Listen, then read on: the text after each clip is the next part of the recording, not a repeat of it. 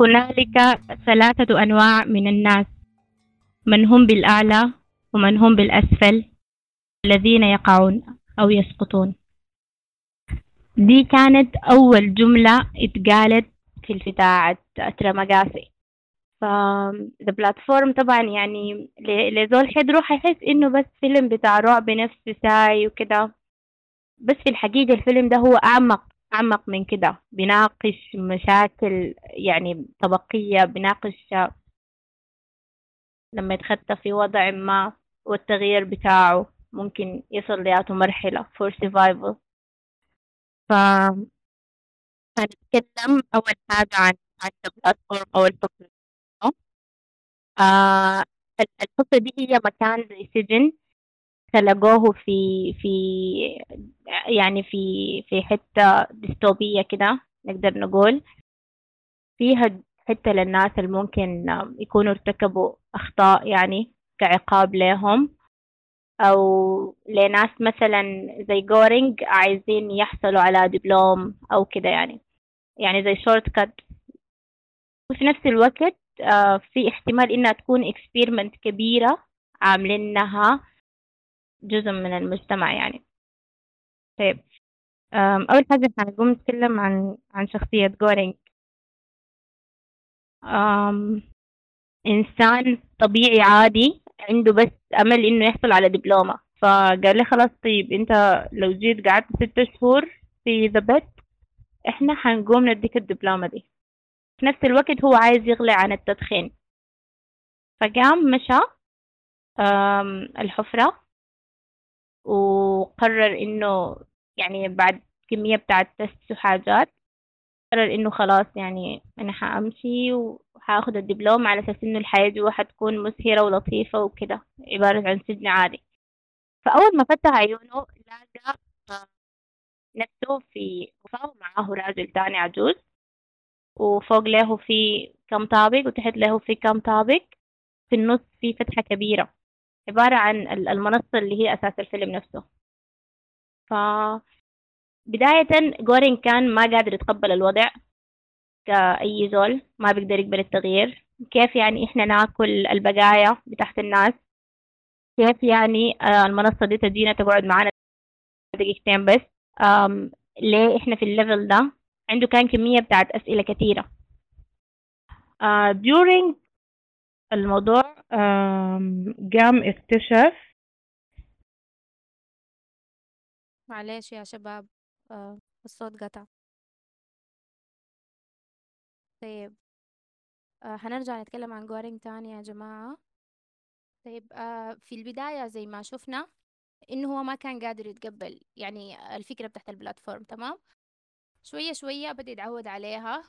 أو بدأ يتأقلم بدأ يتأقلم إنه حتى أنا عشان أعيش لازم آكل البواقي عشان أعيش لازم أتكلم مع الزول المعاي ده عشان أعيش لازم أتأقلم في الوضع أنا فيه ده.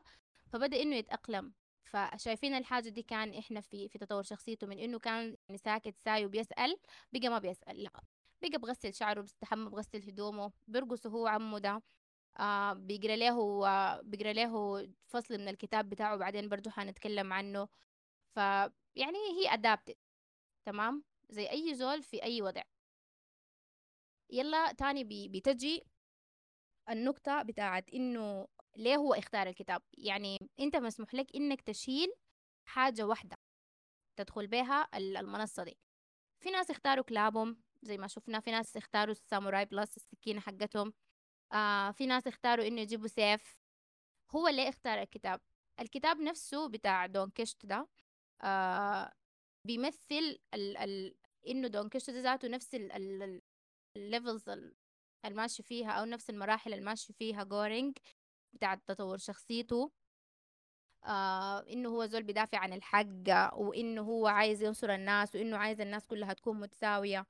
فحتى يعني لو لو الناس قرأت القصة حق دون كيشو بتلاقي إنه في تشابه بين بين ال levels أو المستويات الماشي فيها جورينج ل ل لهناي بامس فحتى في الشكل التمثال بتاع دون كيختو بيشبه جورينج. تمام؟ فدي symbolism برضو هنا ال ال ال ال الكاتب قاصد إنه يعني كده ت slip in في النص.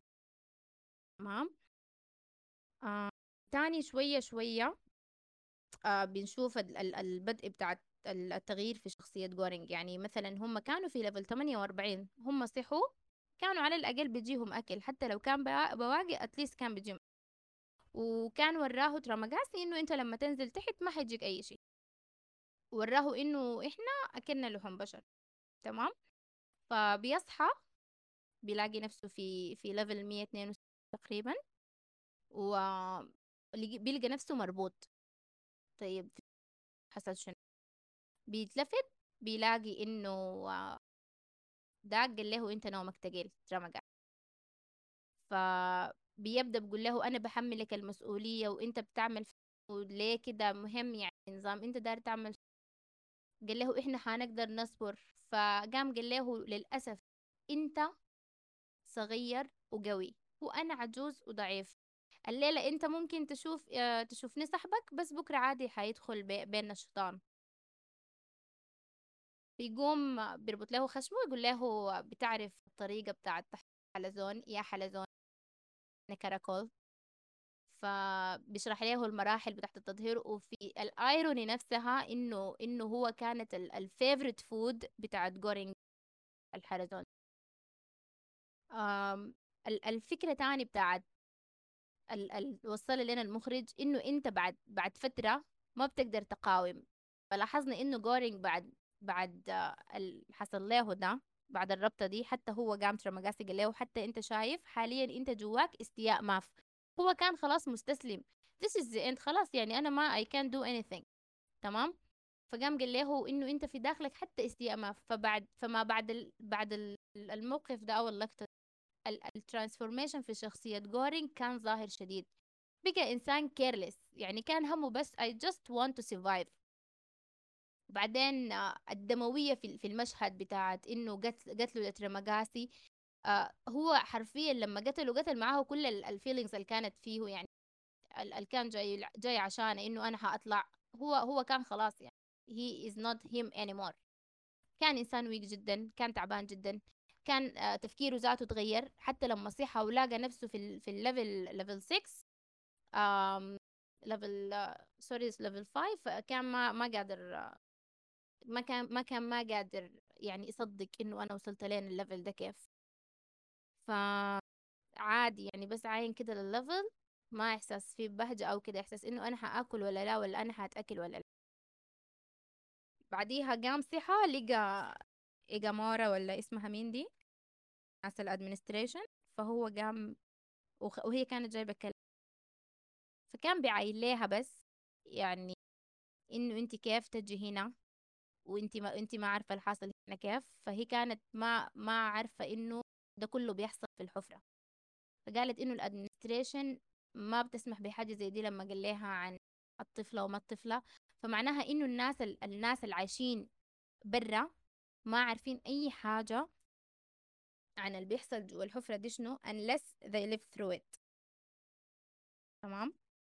آه بعد ذاك بدأ المرأة إنها تطرح له أفكار إنه لازم الناس كلها تلاقي حصص متساوية من الطعام وإنه الأكل ده بكف وبقت تقسم الأكل وبتاع وكده.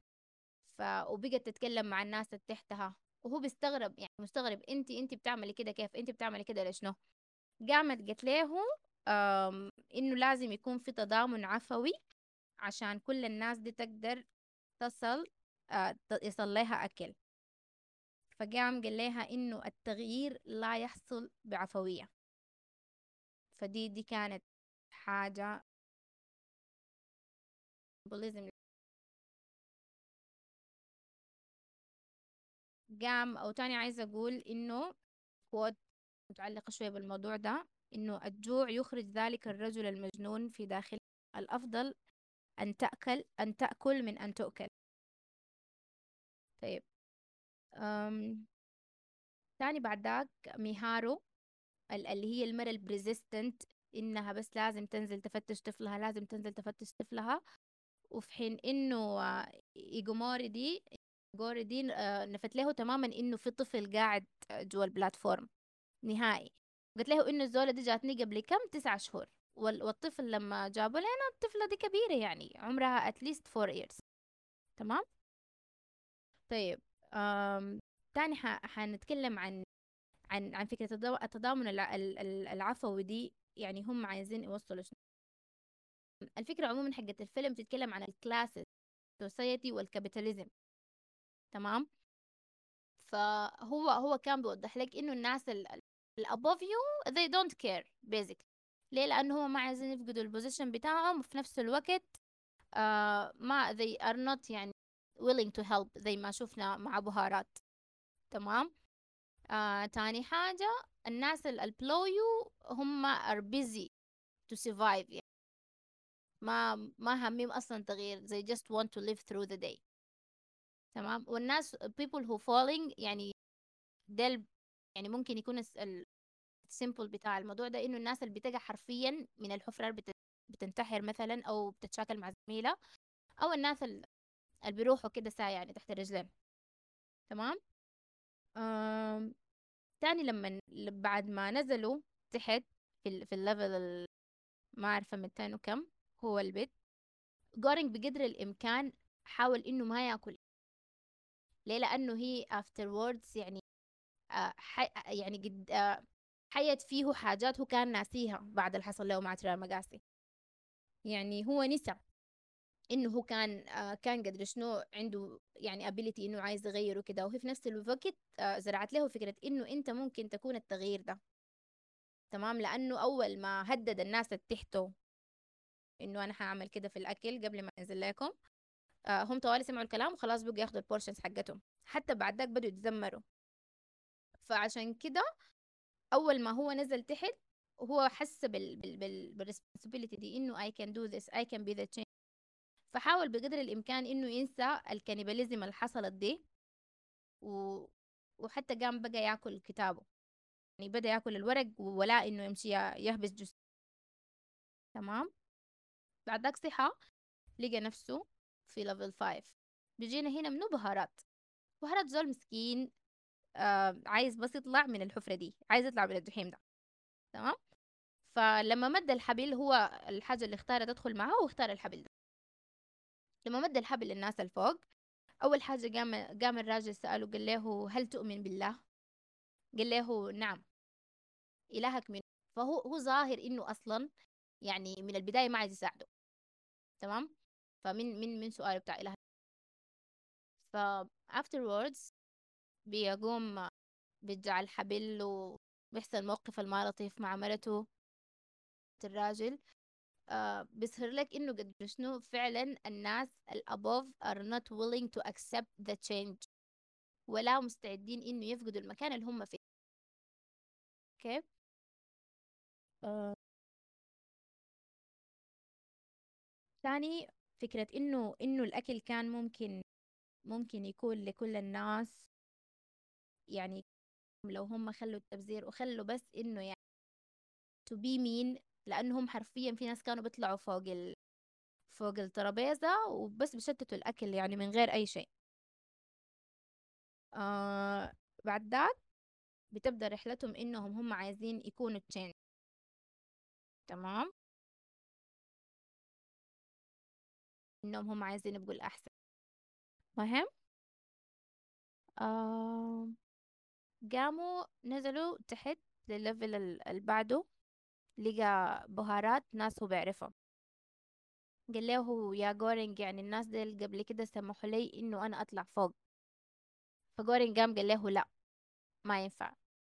مهم نزلوا level تاني لقوا لقوا عمك عجوز كده wise man فقال له ده منو؟ قال له he is a wise man تمام؟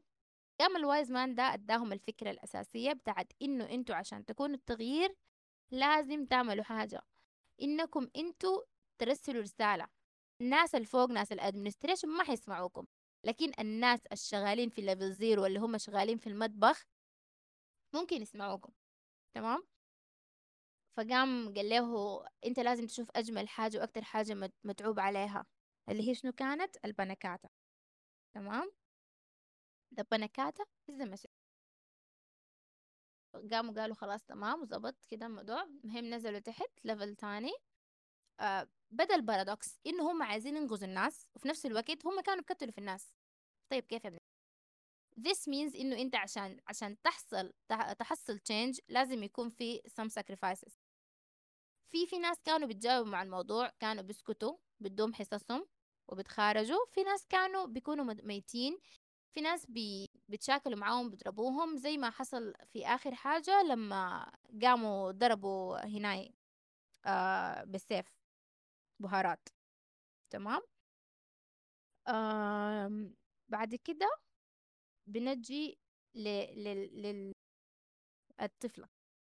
after إنهم يصلوا الليفل الأخير. طيب؟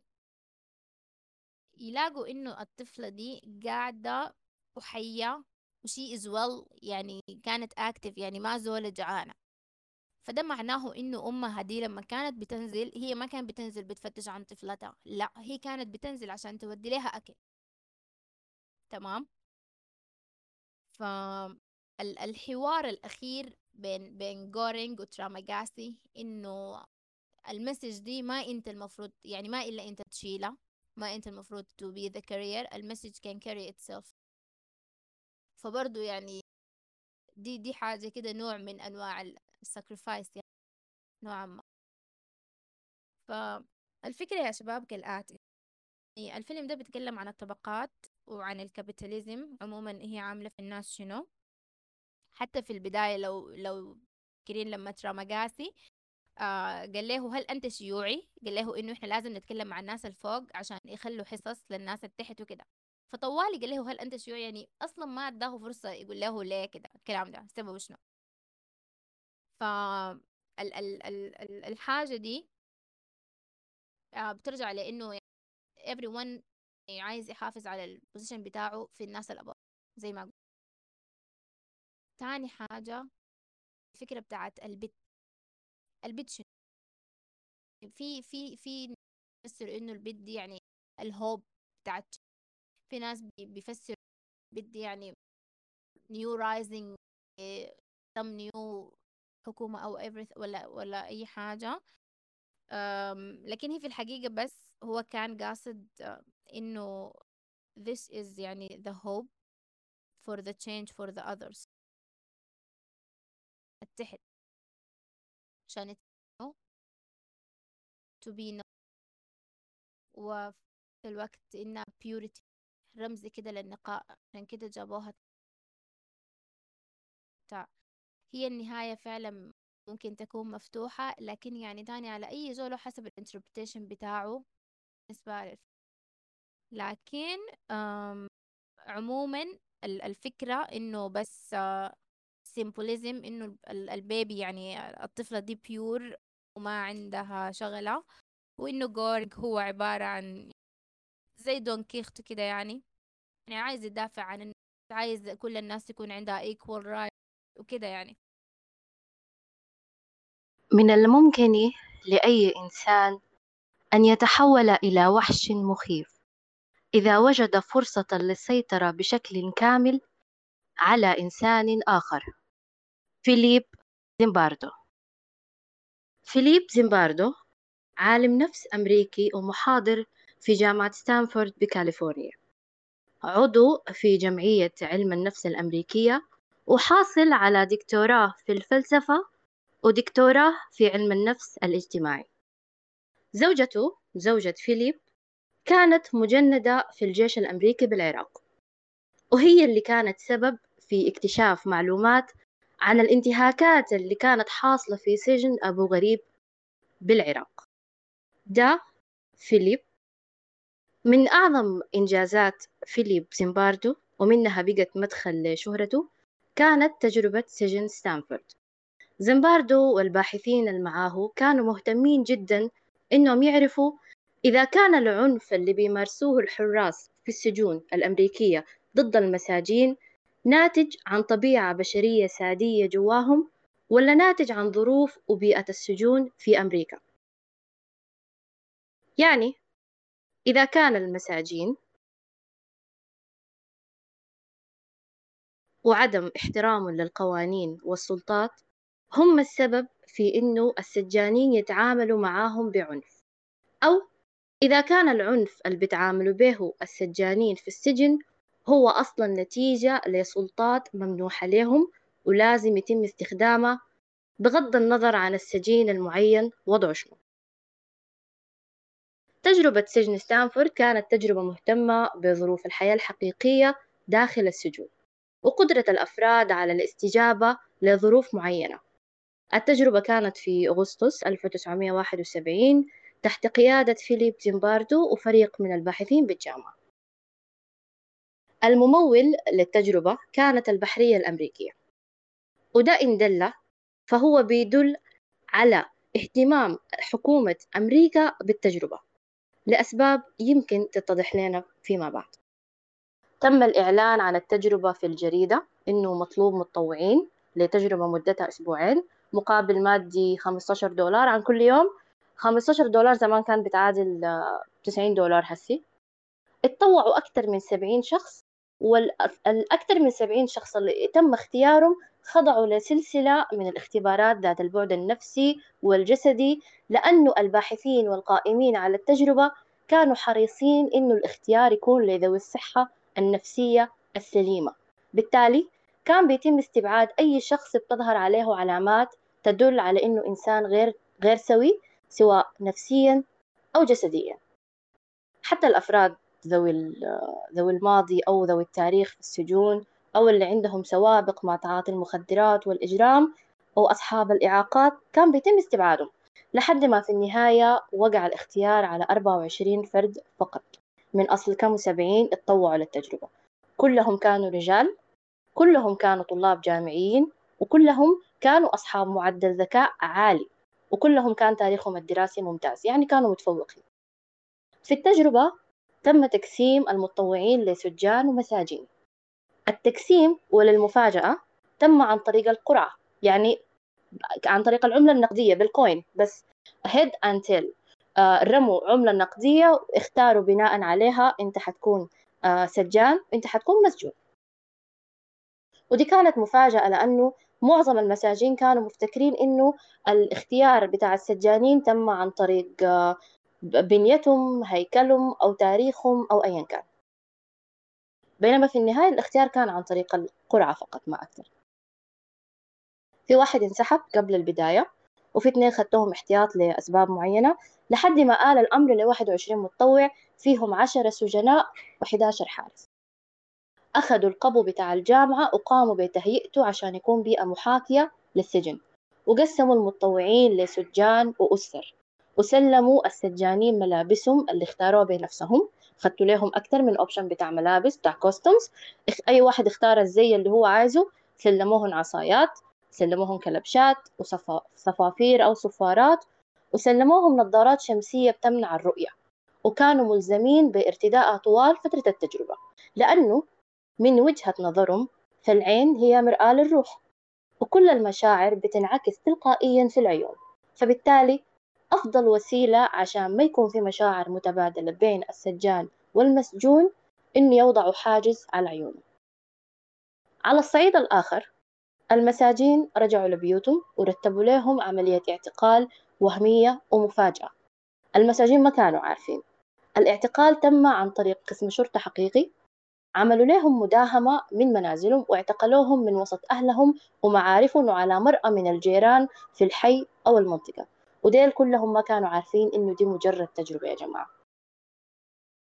ساقوا المساجين في عربات الشرطة كلبشوهم ودوهم الأقسام عملوا لهم الإجراءات المعتادة من بصمات وتصوير وغيره فتحوا لهم ملفات وسلموهم لإدارة السجن أو لإدارة التجربة. سلموهم لإدارة السجن وانسحبت الشرطة من الحاجة دي. وكان ده الدور الوحيد للشرطة في التجربة على الإطلاق. داخل السجن ونحن هنا لسه بنتكلم عن التجربة الحقيقية داخل السجن أو البيئة المحاكية للسجن تم تجريد المساجين من كل شيء حرفيا من كل شيء ملابسهم مقتنياتهم الشخصية بل حتى هوياتهم شالوها منهم وسلموهم رداء فضفاض مهين إلى درجة كبيرة. لبسوهم سلاسل في رجلينهم عشان تذكرهم طوال فترة بقائهم في السجن إنهم ما أكثر من مجرد أسرة. ولقبوهم بأرقام وسلموهم لحراس السجن عشان يبدوا مهمتهم. وده كله كان نوع من أنواع طمس الهوية وكسر النفوس للمساجين جمع زمباردو الحراس في محاضرة تمهيدية وقال لهم العبارة التالية. وهنا آي كوت يمكنكم أن تولدوا إحساسا بالخمول لدى السجناء ودرجة ما من الخوف. من الممكن أن توحوا بشيء من التعسف يجعلهم يشعرون بأنكم وبأن النظام وبأننا جميعا نسيطر على حياتهم. سوف لن تكون لهم خصوصيات ولا خلوات. سنسلبهم من شخصياتهم وفرديتهم بمختلف الطرق. بالنتيجة سيقود كل هذا إلى شعور بفقدان السيطرة من طرفهم وبهذا الشكل سوف تكون لنا السلطة المطلقة ولن تكون لهم أي سلطة. ومن هنا بتبدأ التجربة. ومن هنا بنبدأ كلامنا عن فيلم The Experiment 2001 الفيلم من إنتاج العام 2001 فيلم ألماني الأصل وألماني اللغة. حاصل على تقييم 7.7 في ال IMDb وتقييم 72% على ال Rotten Tomatoes تم عرضه للمرة الأولى في برلين في مارس 2001 ولم يعرض في الولايات المتحدة الأمريكية حتى سبتمبر 2002 الفيلم مقتبس من رواية اسمها Black Box لماريو جيورداني والرواية بدورها مبنية على الأحداث الحقيقية للتجربة. الفيلم اتعمل له أكثر من remake هوليوودي منها نسخة 2010 و 2015 الفيلم اتعمل له أكثر من remake هوليوودي منها نسخة 2010 ونسخة 2015 ولا واحد منهم قدر يحقق نفس التقييم على ال IMDb. وتبقى نسخة الفيلم الألمانية أكثر نسخة لاقت رواج ونجاح حتى اللحظة. ريني ديكارت الفيلسوف قال إن أعظم العقول لديها القدرة على أن ترتكب أعظم الرذائل وأنا عايزة أطرح أسئلة كل أمل إنه بنهاية حوارنا لليلة نلقى لها أجوبة هل الشر طبيعة فينا أم بنكتسبه؟ من نحن؟ وكيف وصلنا إلى ما نحن عليه؟ كيف بنتكون؟ وكيف بتكون الشر اللي بداخلنا؟ مشهد أول سائق التاكسي ذو سائق التاكسي ذو الأصول العربية طارق فهد بيقرا في جريدة وبلاقي إعلان عن مطلوب متطوعين لتجربة مدتها أسبوعين ومقابل أربعة ألف فرانك ألماني. طارق بيبدي اهتمامه وبيشرط الإعلان من الجريدة ويخطه في جيبه عشان يرجع له برواقة فيما بعد. بيرجع بيته بيقرأ الإعلان وفي الخلفية بتكون شغالة الأغنية بتاعت Linkin Park والأغنية دي ما كانت شغالة صدفة لأنه ال lyrics بتاعتها كانت بتقول في المشهد المعين. Cause I am one step closer to the edge I am about to break وده إن دل بيدل على إنه طارق فهد بشكل أو بآخر كان يائس ومضطر إنه يشارك في التجربة. نتيجة لظروف معينة مر بها بنفهمها لقدام. بيحصل تعارف سريع بين المتطوعين للتجربة بعد ما ينضم لهم طارق. تدخل عليهم دكتورة جريم عشان تعرفهم بنفسها وتاخذهم يبدوا سلسلة من الاختبارات النفسية. بيختبروا قدراتهم الجسدية والذهنية عن طريق حاجة أقرب للفيديو جيمز وبنشاهد هنا في اللحظة دي بتظهر الشخصية الثانية ذات التأثير اللي هو بيروس.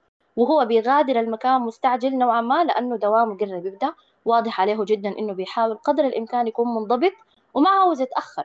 في إيقاع سريع جدا بعد كده طارق بعد ما ضمن إنه تم اختياره للتجربة بيمشي للجريدة اللي كان شغال معاهم. وهنا بنكتشف إنه هو في الأصل كان صحفي. أو عنده ماضي كصحفي لكن ترك العمل في المؤسسة وبقى مدين لهم بمقابل مادي والإعلان بتاع التجربة ده بقى, بقى فرصة له عشان يرجع بيها تاني لشغله الأساسي. والتاكسي ما كان إلا حاجة مؤقتة كده ووسيلة لكسب العيش لحد ما يقدر يعثر على وسيلة ترجعه لشغله السابق كصحفي وكمترصد للأحداث. بنفس الإيقاع السريع بيمشي بيستلم نظارة مزودة بكاميرا عشان يقدر ياخد بها تسجيلات واضحة للأحداث داخل السجن. قبل بداية التجربة المتطوعين بيعرضوا عليهم مجموعة من الصور بإيقاع سريع جدا. بيكونوا مراق... مراقبين انفعالاتهم تجاه الصور دي. ده المشهد بتاع لما يكونوا مركبين لهم أجهزة كده في أدمغتهم وموصلين لهم سيور وجوطة كده. الصور بتتفاوت من الصور العادية اللطيفة المريحة للعين ذات التأثير الطيب لصور ذات مغزى جنسي وصور بتحمل إيحاءات جنسية شاذة نوعا ما لصور أطفال في أوضاع غريبة لمشاهد بتاعت قتل وجثث ودماء وإصابات وأشلاء وغيره وغيره من الصور اللي ما بتقبل النفس البشرية السوية بسهولة. وطبعا بيكونوا مراقبين انفعالات المتطوع للتجربة خلال عملية العرض بحيث إنه لو لاحظوا أقل علامة إنه انفعالاته تجاه نوعية معينة من الصور كانت غير طبيعية بيتم فورا استبعاده من خوض التجربة. طبعا في سؤال مهم بتسأل لكل المساجين إذا كانوا عندهم خوف من الأماكن المغلقة أو لأ وده اللي حاجة في نفس يعقوب بتوضح لنا بعدين. في البداية المساجين ما أخذوا الموضوع بجدية يعني بنلاحظ إنه كلهم هنا من أجل المال. حتى الحراس ما كانوا قادرين أو يمكن ما عاوزين يفرضوا سيطرتهم لأنه it's all about money. بنلاحظ الحاجة دي في مشهد دخولهم الأول للسجن وكيف إنه الحراس ما ردعوهم بل إنه حتى في واحد منهم كان بيهزر مع الحارس بمازحه وبجرب يشيل الصفارة بتاعته يلعب بيها وكده يعني. بعد ذاك بيجي حارس أبعد ما يكون عن هيبة الحراس ولا عن صمودهم ولا عن طريقة كلامهم. ده اللي هو الحارس اللي كان في السابق معلم. حارس صوته لطيف ملامحه كيوت والمفروض إنه بيتلوا عليهم القوانين الخمسة للسجن. في مشهد ساخر جدا بالنسبة لي مثير للتعاطف مع الحارس ده. ممنوع استخدام الأسماء والإشارة لبعضهم حتكون بالألقاب. ممنوع مناداة الحراس بأسمائهم آه، ومخاطبتهم فقط عن طريق سيدي حارس السجن. الوجبات لازم يأكلوها بالكامل. ممنوع الكلام لما يطفوا النور. وأخيرا الإذعان الكامل لحراس السجن. وفي مشهد الدخول للزنزانات أنا عاوزة أعقب على نقطة مهمة هنا. لو نلاحظ فشكل السجن كان حديث وغير مهترئ مزوج بأجهزة أو مجسمات مصغرة للخريطة بتاعة السجن أو للهيكل بتاع السجن. الزنازين كانت جديدة نظيفة مرتبة عكس الصورة النمطية اللي إحنا بنشوفها للسجون عموما في السينما أو في الميديا. وده ما كان عشان السجن جديد يا دوب وتم إنشاؤه فقط بل لأنه التجربة دي كان متعوب ومصروف عليها. سواء كانت التجربة الحقيقية اللي مولتها البحرية الأمريكية زي ما قلنا أو التجربة في الفيلم واللي ذكروا لنا إنها كانت ممولة من قبل الجيش. يعني باختصار التجربة كانت بتلاقي اهتمام من طرف الحكومة وما كانوا مستهونين بها أو ماخذينها كحاجة مسلم بها أو فيها أي طابع من طوابع التهميش.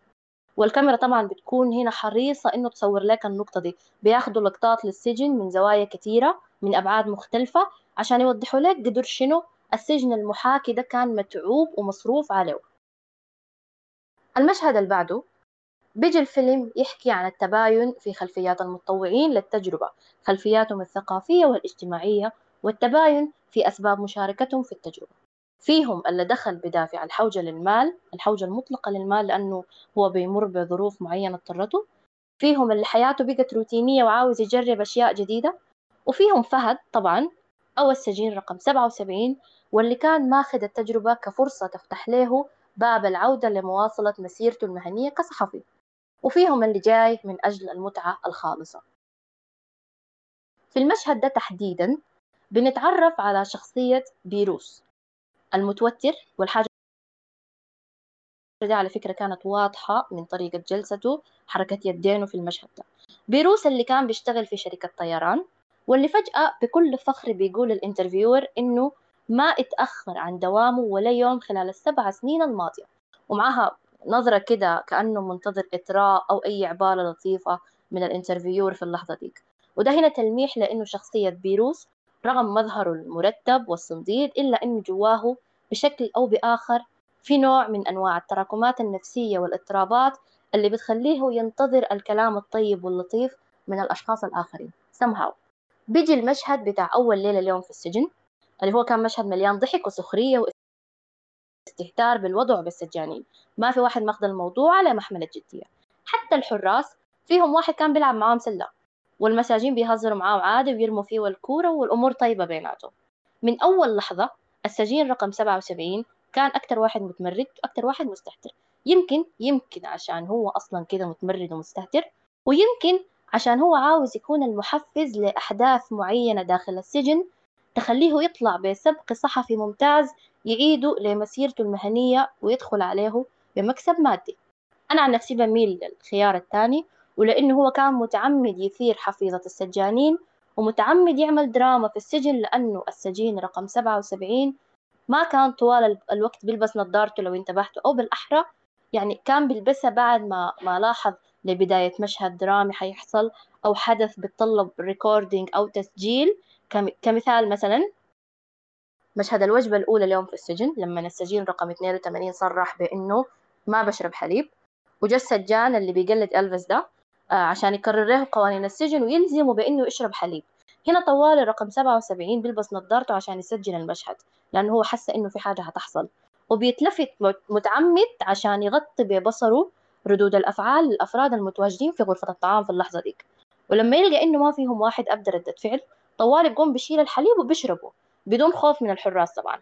عشان يخلص السجين رقم 82 أولا لأن هم بيناتهم في سابق معرفة ونوع من الألفة وعشان يستفز الحراس ثانيا.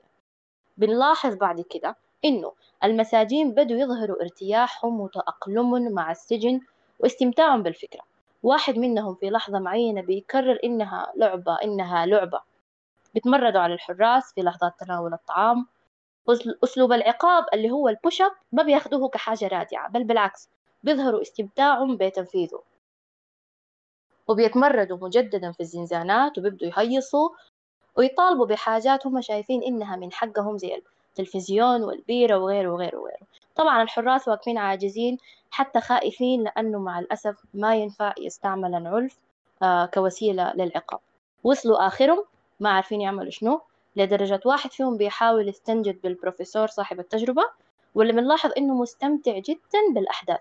وكالعادة السجين رقم 77 أو طارق فهد هو رأس المشاكل بيبدأ يفتعل الأحداث والصخب والشغب وبيلبس نظارته ويوثق اللحظة وردود الأفعال ومدى تجاوب المساجين والحرس مع الهرج اللي هو بداه قلنا إنه آه، رقم 77 أو طارق فهد دائما كان بيفتعل الأحداث وبيفتعل المشاكل في السجن. لحد ما يقترح واحد من الحراس الإذلال كوسيلة إخضاع بدلا عن العنف. وهنا أنتوا عرفتوا منه ده بيروس. نظرته للسقف في اللحظة ديك نبرة صوته دلالة واضحة على إنه كان بيتذكر أو على إنه تمها بيروس مرة في حياته بمواقف تم فيها استخدام الإذلال ضده كوسيلة للإخضاع. يعني الزول ما قال العبارة دي ساي قال العبارة دي وهو بيعاين زي أنت لما تكون بتتذكر في حاجة معينة مش نظرك بيمشي بعيد دي كانت نفس اللقطة ونفس الشيء. فبيروس هنا كان بيتذكر موقف حصل له حاجة حصلت له تم استخدام الإذلال فيها كبديل للعنف لإخضاعه ونجحت الحاجة. دي مباشرة وبعد نقاش سريع ومختصر جدا وبسرعة بيتجهوا الحراس لإخماد الشغب عن طريق الغاز. سوري يا جماعة أنا أنا بتعافى من التهاب كان ماسكني الفترة الماضية. طيب آه مباشرة بعد نقاش سريع ومختصر كده ما ما تشاوروا كثير الناس ديل الحراس بيتجهوا لإنهم يخمدوا الشغب عن طريق الغاز المبعوث من طفايات الحريق كخطوة أولى بشيلوا الغاز وبرشوا عليهم كبداية. اثنين بيحرموا المساجين من ملابسهم. وبتنتهي أول 36 ساعة من التجربة بالمساجين وهم مصدومين وهادئين وخاضعين تماما في زنازينهم.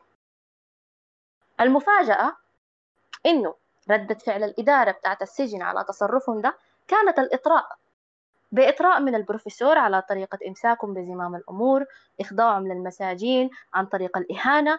في رسالة واضحة وصريحة إنه كملوا أنتم تسيرون على الطريق القويم.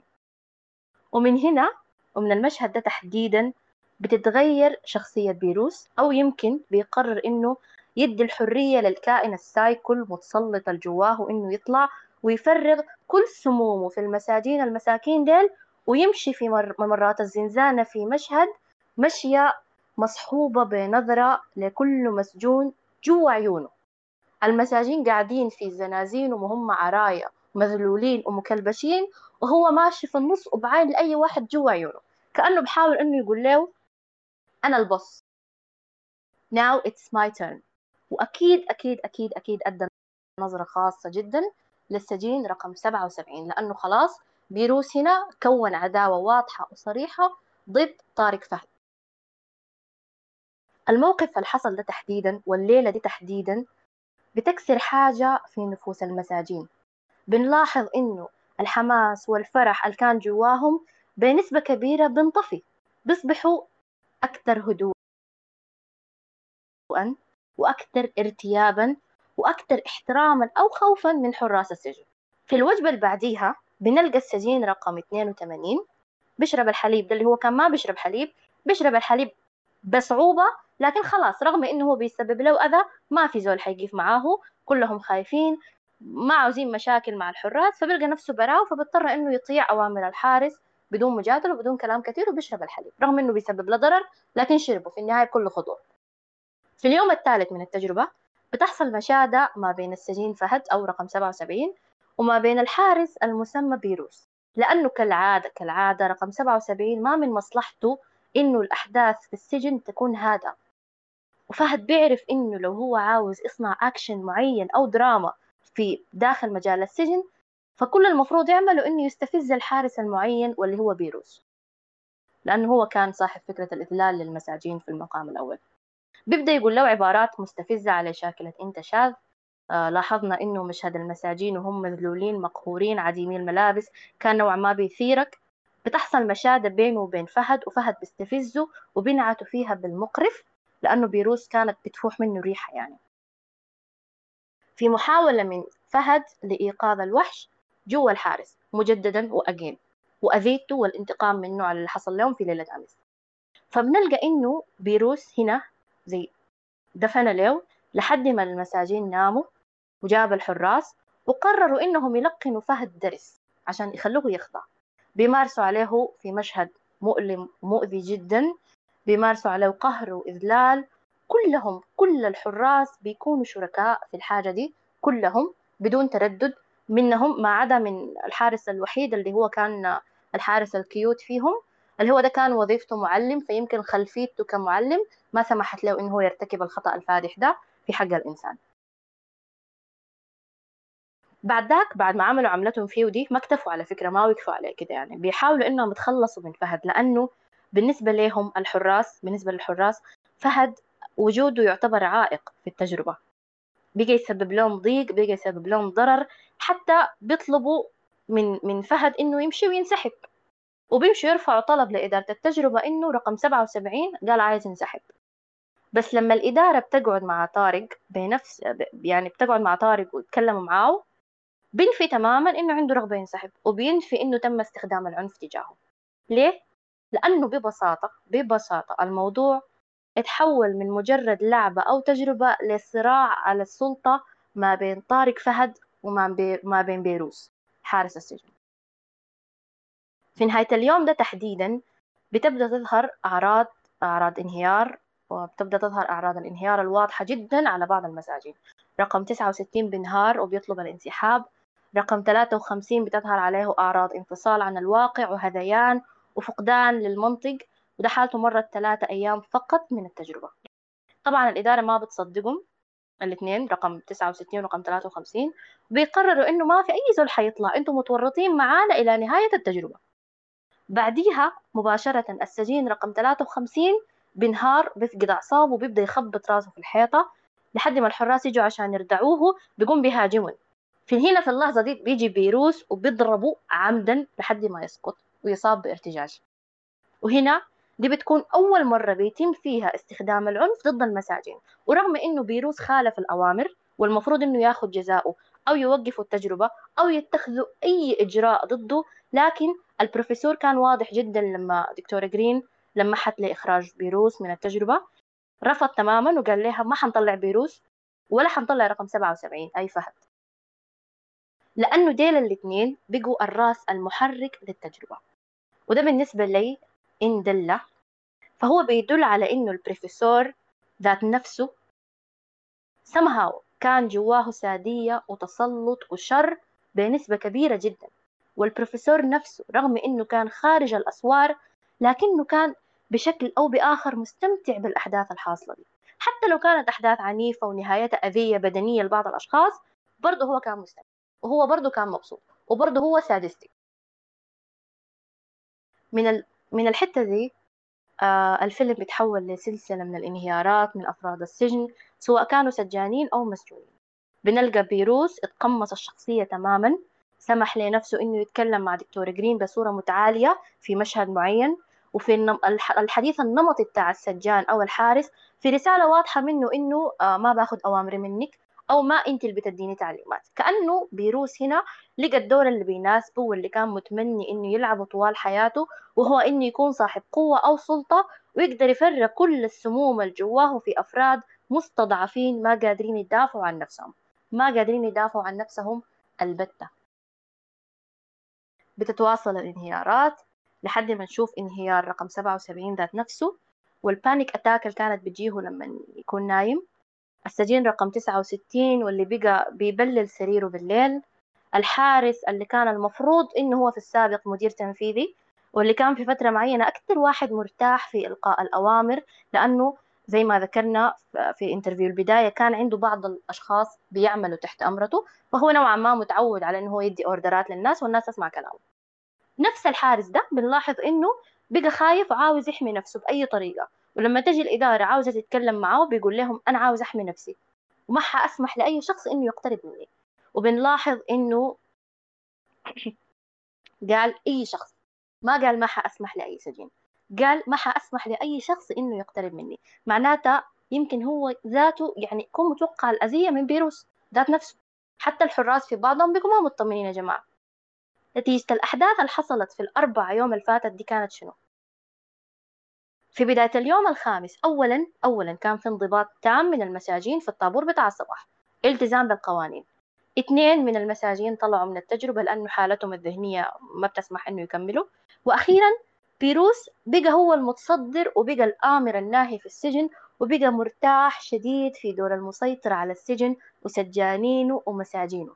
في مشهد مليان فخر ومليان اعتزاز بيقدم لهم الصندوق الأسود كوحدة من أهم وسائل الترهيب والتعذيب اللي ظهرت في الفيلم على الإطلاق. كل الحاجات اللي عملوها الحراس للمساجين حاجة والصندوق الأسود ده كان حاجة تانية خالص. ورغم الحاجات الحاصلة دي كلها على فكرة البروفيسور كان رافض بأي شكل من الأشكال يوقف التجربة رغم إنه دكتورة جرين كانت بتمر يعني بمرحلة من, الشكوك وسواء يا رب إحنا غلطنا في التجربة ولا إحنا تهورنا. طيب نوقف التجربة يا بروفيسور. بس طبعا الجانب السادي المظلم جوا البروفيسور بخليه يرفض باستمرار. بل إنه البروفيسور نفسه بيغادر التجربة لمدة يوم واحد بيخلي الدكتورة تقول للسجانين إنه هو غير موجود. واللي أول من يكتشفوا إنه البروفيسور ماف واللي طبعا هو الوحيد اللي بيقدر يلغي التجربة بيقرروا إنهم حرفيا حيعيثوا فساد جوا السجن. خلاص ما في ما في ما يرجع بعد ده بيبدوها من إنهم اختفوا صاحبهم صاحبهم ضعيف الشخصية المعلم آه اسمه بوش. بيختفوه بيضربوه يعذبوه. لما ما يلقوا زول ردعهم ولا في زول يشتغل بهم بيطلعوا للدكتورة جرين بيخطفوها بخطوها في زنزانة زيها زي باقي المساجين. وبيجي بيروس بيستفز رقم 77 بيجيب له سيرة آه، شريكة حياته أو حبيبته أو أيا كان مسماها عشان يحصل اشتباك بيناتهم ويلقى فرصته إنه ينتقم. لأنه كان واضح جدا إنه بيروس بشكل أو بآخر عاوز يجرب العنف الجسدي تجاه المساجين سواء كان إنه يضربهم يعتدي عليهم أو إنه يخلي رقم 77 يدخل في ال black box كوسيلة منه للتمعن في القهر وفي الإذلال. بس بيطلع المفاجأة بعد ما بيروس يدخل رقم 77 ال black box البروفيسور بيطلع أذكى منه بيخد جوا الصندوق وسيلة الخروج من الصندوق واللي هو اللي هو المفك. اللي بيطلع به فيما بعد آه السجين رقم 77 أو طارق فهد بيستخدم المفك وبيطلع وبتبدأ سلسلة بتاعت مشاهد آه لهروب المساجين من السجن. وبتخللها طبعا عنف ودماء واغتصاب وأنا ما دايرة أتعمق في النوعية دي من المشاهد. وحتى موت مع الأسف للسجين رقم 82 ولواحد من الحراس. نهاية الفيلم بتكون هي نهاية التجربة للبروفيسور تروت. ونهاية الدور اللي تقمصه بيروس ونهاية أحلام اليقظة اللي كان عايشة لأنه بيجي يقول لطارق في مشهد معين لما يكونوا ماسكين السكينة بيقول له أنت السبب؟ كأنه بحاول يقول له إنه بسببك متعتي أنا انتهت وبسببك سيطرتي انتهت وقوتي المطلقة انتهت بسبب تصرفاتك.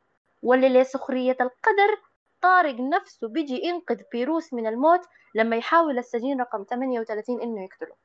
ولما يكون بيخنق فيه طارق هو اللي بيجي بينقذ بيروس. فبالتالي رغم إنه طارق التجربة أثرت فيه بس ما خلته بقى متوحش ولا خلته بقى سادي ولا حتى كتلت الإنسان اللي جواه بشكل أو بآخر. دي نهاية التجربة بتاعت الفيلم.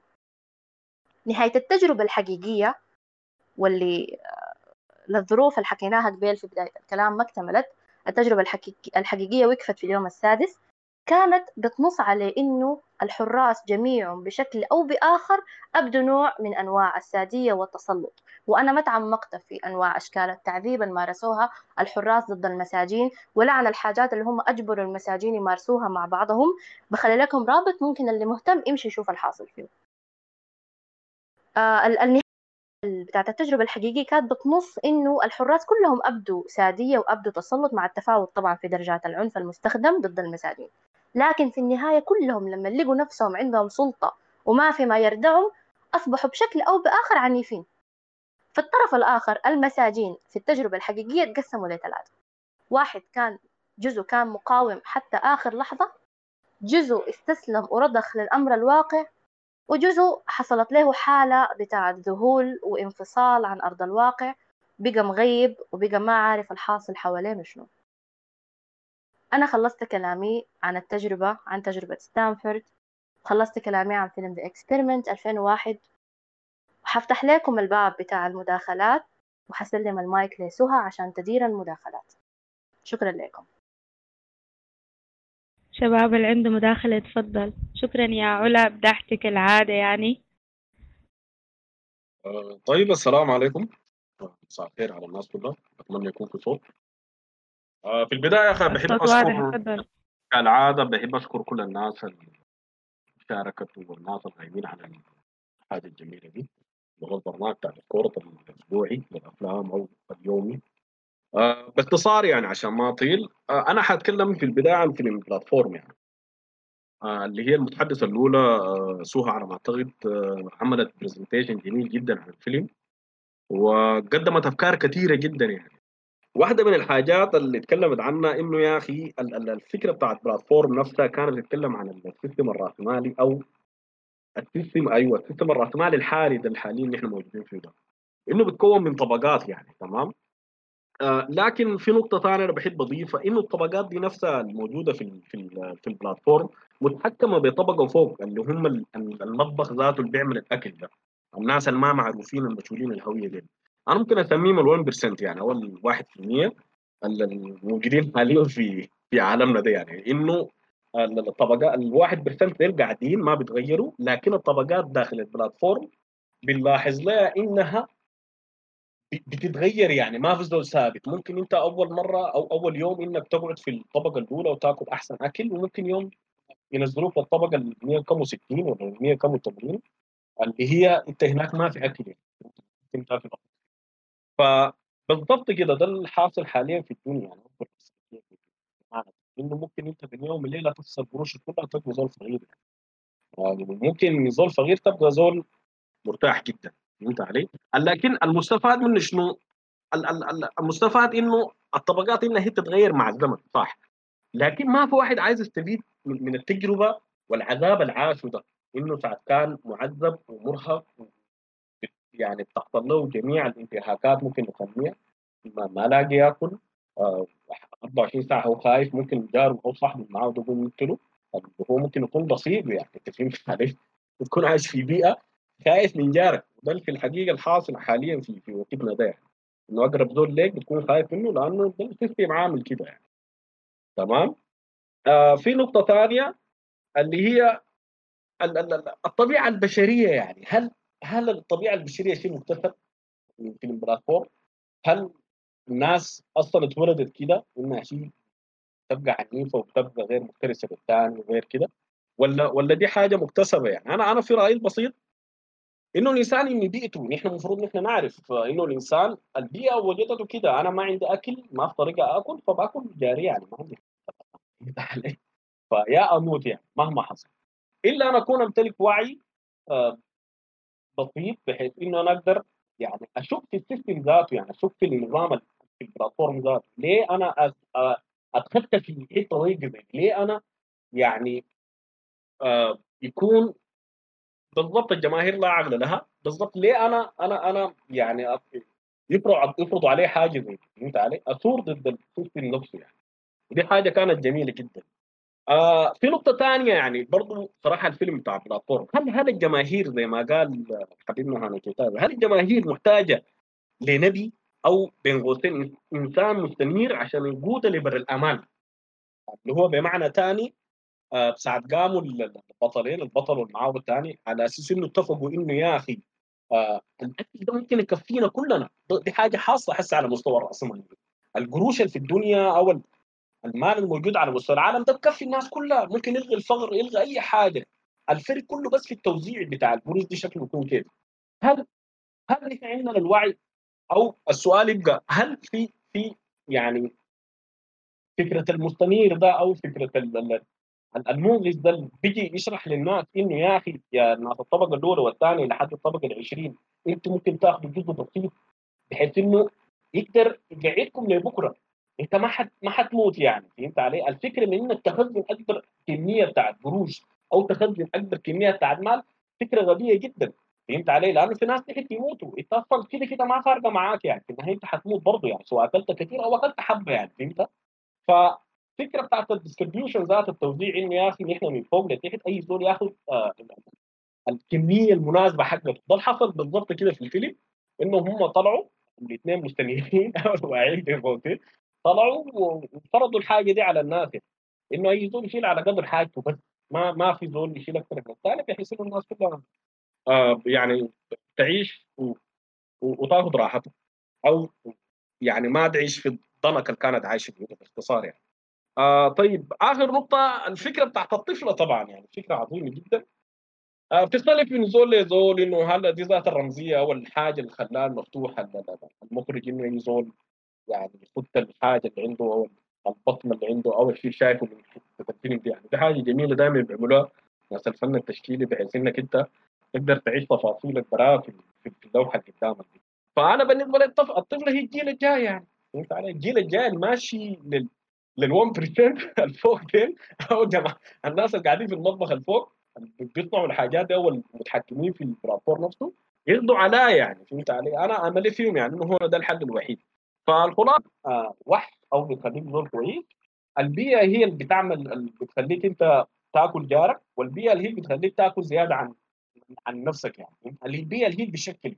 آه بما إن إحنا عرفنا المشكلة في البيئة نفسنا نحن محتاجين الوعي الكافي اننا بس نقدر نغير البيئة. بس ده الكلام يعني. علي؟ قدرت تغير البيئة قدرت توفر لإنسان آه يعني قدرت تخلق بيئة لإنسان معافى سليم بدون أي أمراض نفسية يعني. طيب. آه عشان ما أطيل أنا حرجع حأنتقل للفيلم بتاع اكسبيرمنت حقيقة أنا حضرت ال- الفيلمين آه، بتاع 2001 ألماني وبتاع 2010 وصراحه يعني الامريكان أنا still يعني ما أقدر خواجه أو عقده بتاعت الامبرياليه لكن الأمريكان في أي حاجة بي- بيقدموها يعني. بالرغم من إنه الفيلم جاب 6.4 لكن أنا ما قاعد أهتم بال rating كثير قاعد أهتم بالفيلم نفسه. فالفيلم بتاع بتاع الأمريكان بتاع The Experiment بتاع 2010 كان ممتاز جدا أحسن بكثير من الفيلم الألماني مع احترامي للناس الثانيين يعني براء ليه؟ لأنه كان بيحكي في تفاصيل مثلا يعني التفاصيل اللي هي مثلا آه، إذا كان هناك كان عندنا فهد البطل أو المسجون رقم 77 هنا كان عندنا واحد اسمه ترافيس لي أعتقد فبيجيب لك حياة ترافيس لي ده عمل شنو؟ ترافيس لي ده كان واحد من الناس المسجون 77 ده واحد من الناس هو هيبس يعني هو اللي بيقولوا عليهم شنو؟ الناس اللي بينادوا بالسلام ولا حرب وبالفعل آه، في البداية بيقول لك إنه هو في مظاهرة آه، اللي ذاته بتعرف على حبيبته اللي بيشوفها دي في مظاهرة بتاعت إنه ضد الحروب وانه دايرين الجنود بتاعهم يجوا من من من من حتة ثانية يعني في في حرب ثانية في العراق أنا أعتقد بيطالبوا بالجنود اللي يرجعوا إنه يوقفوا الحرب بتاعتهم تمام؟ ودول كان أف- يعني دي افكاره كده واخلاقياته كده حتى في ال interview سألوه يا أخي أنت أنت ال background بتاعك شنو؟ اخلاقياتك بتعتمد على الدين بتعتمد على شنو؟ فقام أشر لهم على قلبه يعني إنه من جوا أنا ضميري بس هو هو اللي بيحكم لي يعني إنه أنا ضد العنف وضد الحاجات دي. وفي نقطة برضه برضه مهمة كان في نص ال... في نص ال... ال... ال... الناس لما حضرت الفيلم تحضروا في نص المظاهرة آه، المسجون 77 ده كان في واحد يعني آه، ضد الناس ديل يعني. فطلع وكان عامل مشكلة. فترافيس قدر يضربه وكان مسك نفسه. يعني فهمت علي؟ لأنه هو ضد العنف والحاجة دي. آه بالمقابل الحارس الحارس الشرير في في آه في اللي فري أمريكي اسمه شنو؟ ال- الفيلم Experiment 2010 يعني. ال- ال- الحارس ال- ال- في الفيلم الأمريكي اسمه مايكل بريس.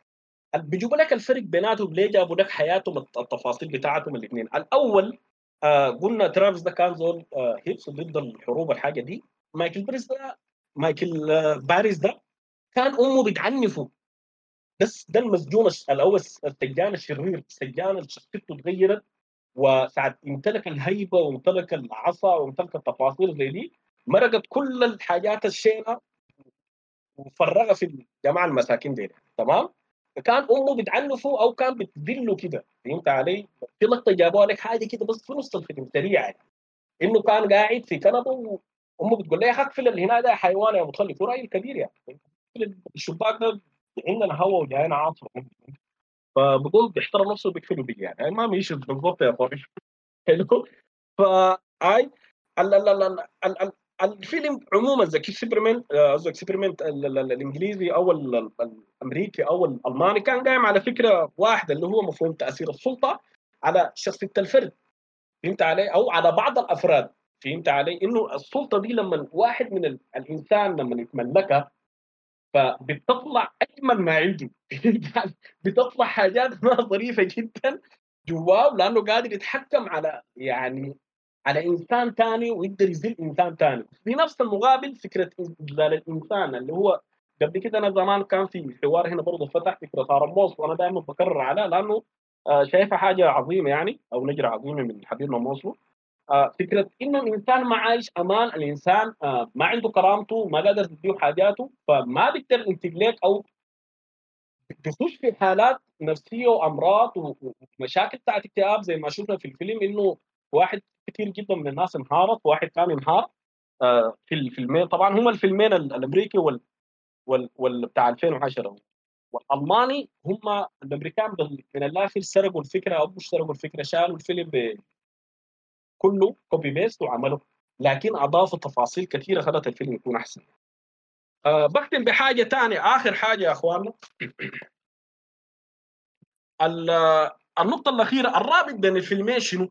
شنو اللي بيخلي الفيلم ده والفيلم ده يربطوا مع بعض؟ بالنسبة لي أنا كقاسم بشوف إنه التطوع الإنسان الواعي التطوع بتاع الإنسان الواعي على خلق بيئة أحسن وأفضل لحياة البشر ده اللي بيخلي أو ده اللي بيخلي تغيير لحياة الإنسان أو ده ده الحاجة اللي بتخلي الناس تتغير لشيء جديد أو لعالم جديد وعالم أحسن لأنه حنكون لافين في لوب في في في في في, دو في دورانية يعني فهمت علي؟ بيئه سيئة إنسان سيء بيخلق بيئه سيئة، بيئه سيئة إنسان سيء بيخلق بيئه سيئة. ف فلو ما في ناس اتطوعت من البشر الإنسان الواعي يتطوع فكرة الإنسان المستنير أو النبي أو وريوه بين قوسين. على خلق بيئه أحسن وإنه يفرض حاجة جديدة. ما في شيء حيتغير. حنظل في في الدائرة دي وعمرها ما حتتكسر يعني. آه شكرا على ال على إتاحة الفرصة يا إخواننا وأنا ممتن لكم جديد واحلى مايك لكم يا حلو. mic free شكرا يا قاسم. يعني حقيقي أنت قلت نقاط مهمة شديد. كمان يعني في نقطة يعني أنا نسيت قبل في فيلم The Platform عن عن موضوع الطفلة الصغيرة دي. آه ليه ليه Goreng ما طلع معاها فوق؟ فلأنه Goreng يعني حس نفسه بقى deep in the system لدرجة إنه خلاص يعني أنا خلاص عملت عملت أسوأ حاجات ممكن تتعمل. أنا قتلت ناس. أنا أكلت لحم ناس فأنا بعد ده خلاص من ال system ده. فأنا ما حينفع إنه أنا أبدأ ال new beginning دي أو أشوفها أو أحضرها لا لازم الزول ال- ال- اللي حيبدأ ال new beginning ده يكون إنسان جديد إنسان pure آه ال system ما أثر عليه في حاجة ولا كده يعني. فيعني ما شاء الله تعقيبك كويس شديد وذكرني النقطة دي لأنه قبل ما ذكرتها. طيب في آه، في فيلم Platform إنه كل شهر لما ينتهي الشهر بيديهم حركة إنه يشموا الغاز وينوموا فبيصحوا إنهم الحاجة آه، بيكونوا في آه، في ليفل هم اختاروه ما كانوا يعني ما لهم يد في اختياره. فهو نفس الطريقة لما مثلا الزول يتولد بيتولد في طبقة هو ما كان آه، يعني هو اختاره ولا هو هنا هو بس في هنا في لحظة من اللحظات صح لقى نفسه في المستوى ده.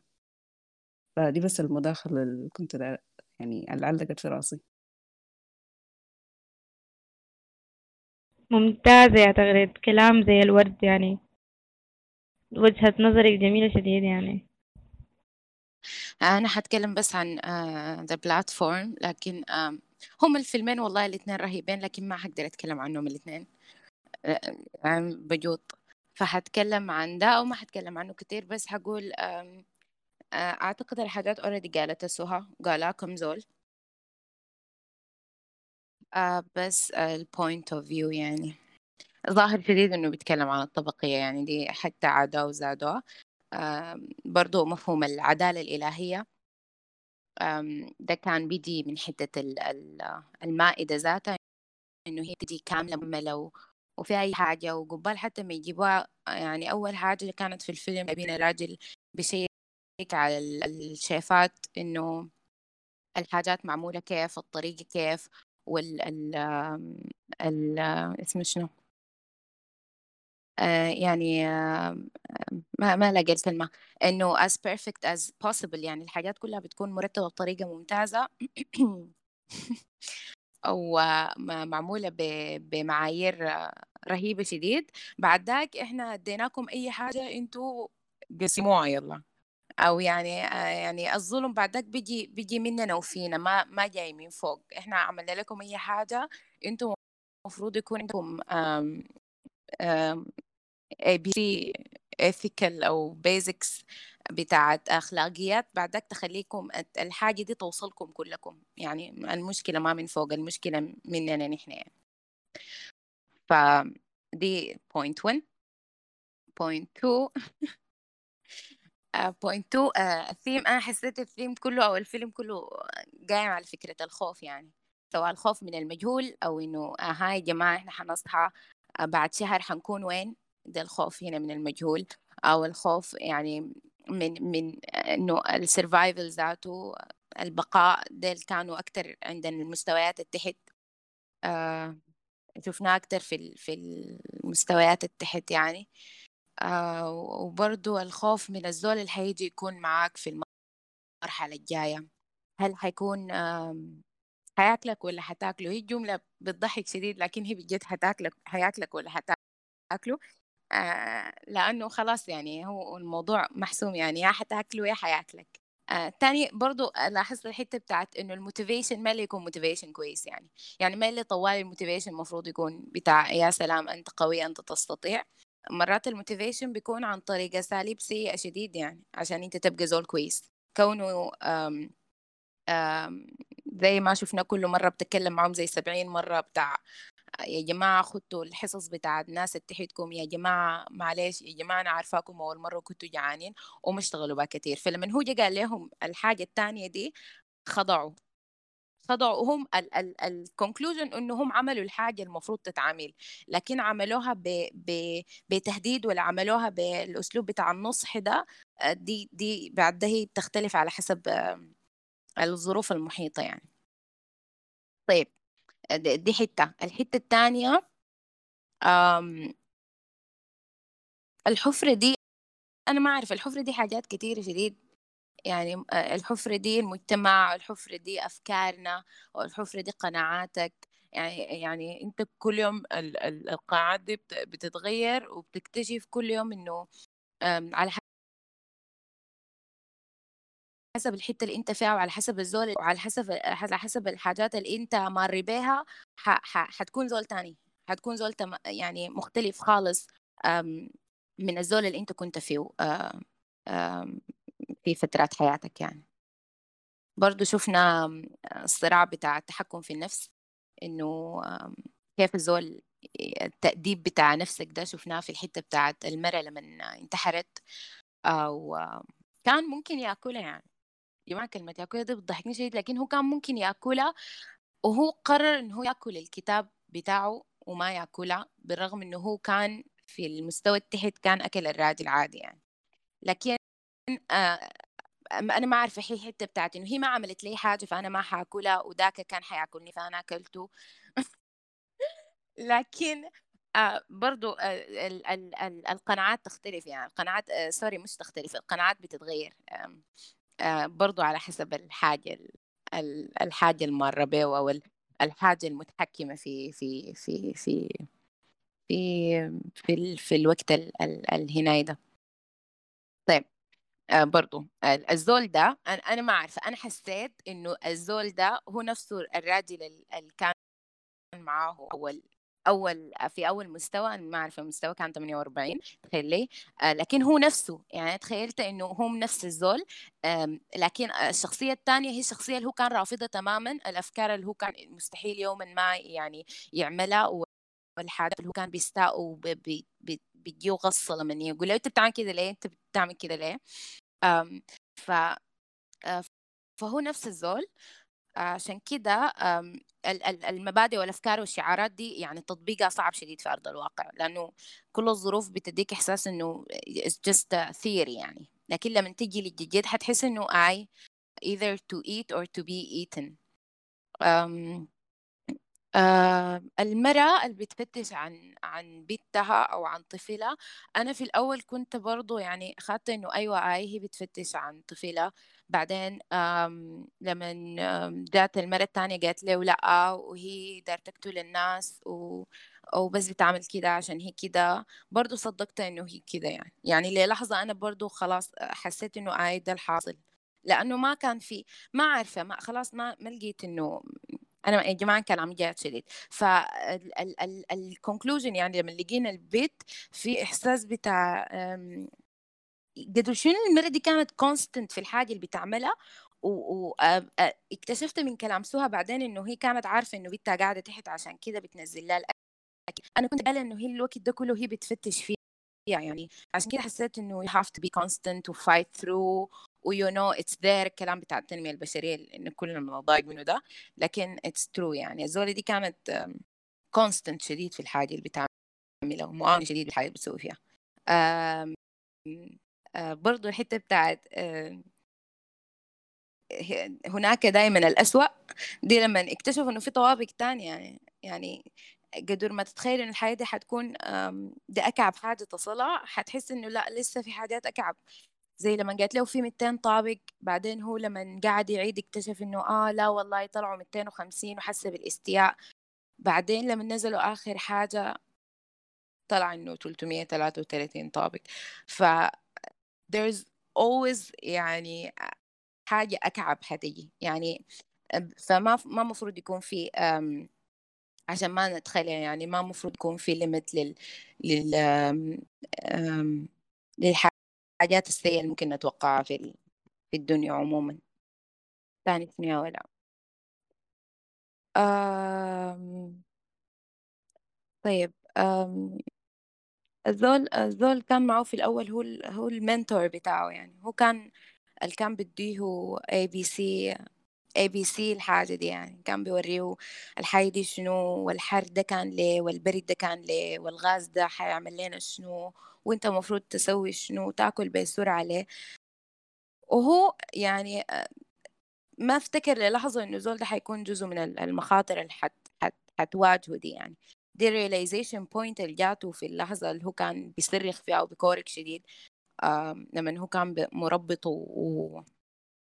و... يعني خلاص بيحكي له يعني بيحكي له إنه أنا حأعمل لك كده أنا حقطع الحتة الفلانية وآكل واكلك معي.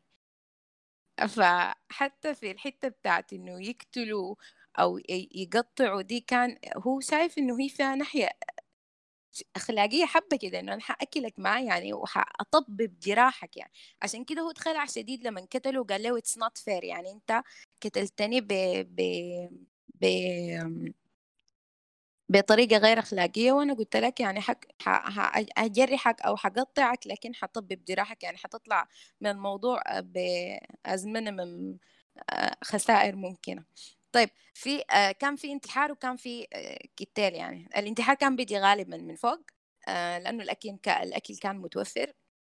يعني آه، إنك تكون البقاء أسباب البقاء على قيد الحياة كانت آه، قليلة شديد لأنه أي حاجة متوفرة عندهم لكن كان في تفكير كتير شديد. يعني هم كانوا آم، آم، كان عندهم أكل لكن عندهم أزمة بتاعت ها طيب أنا بعمل شنو هنا يعني؟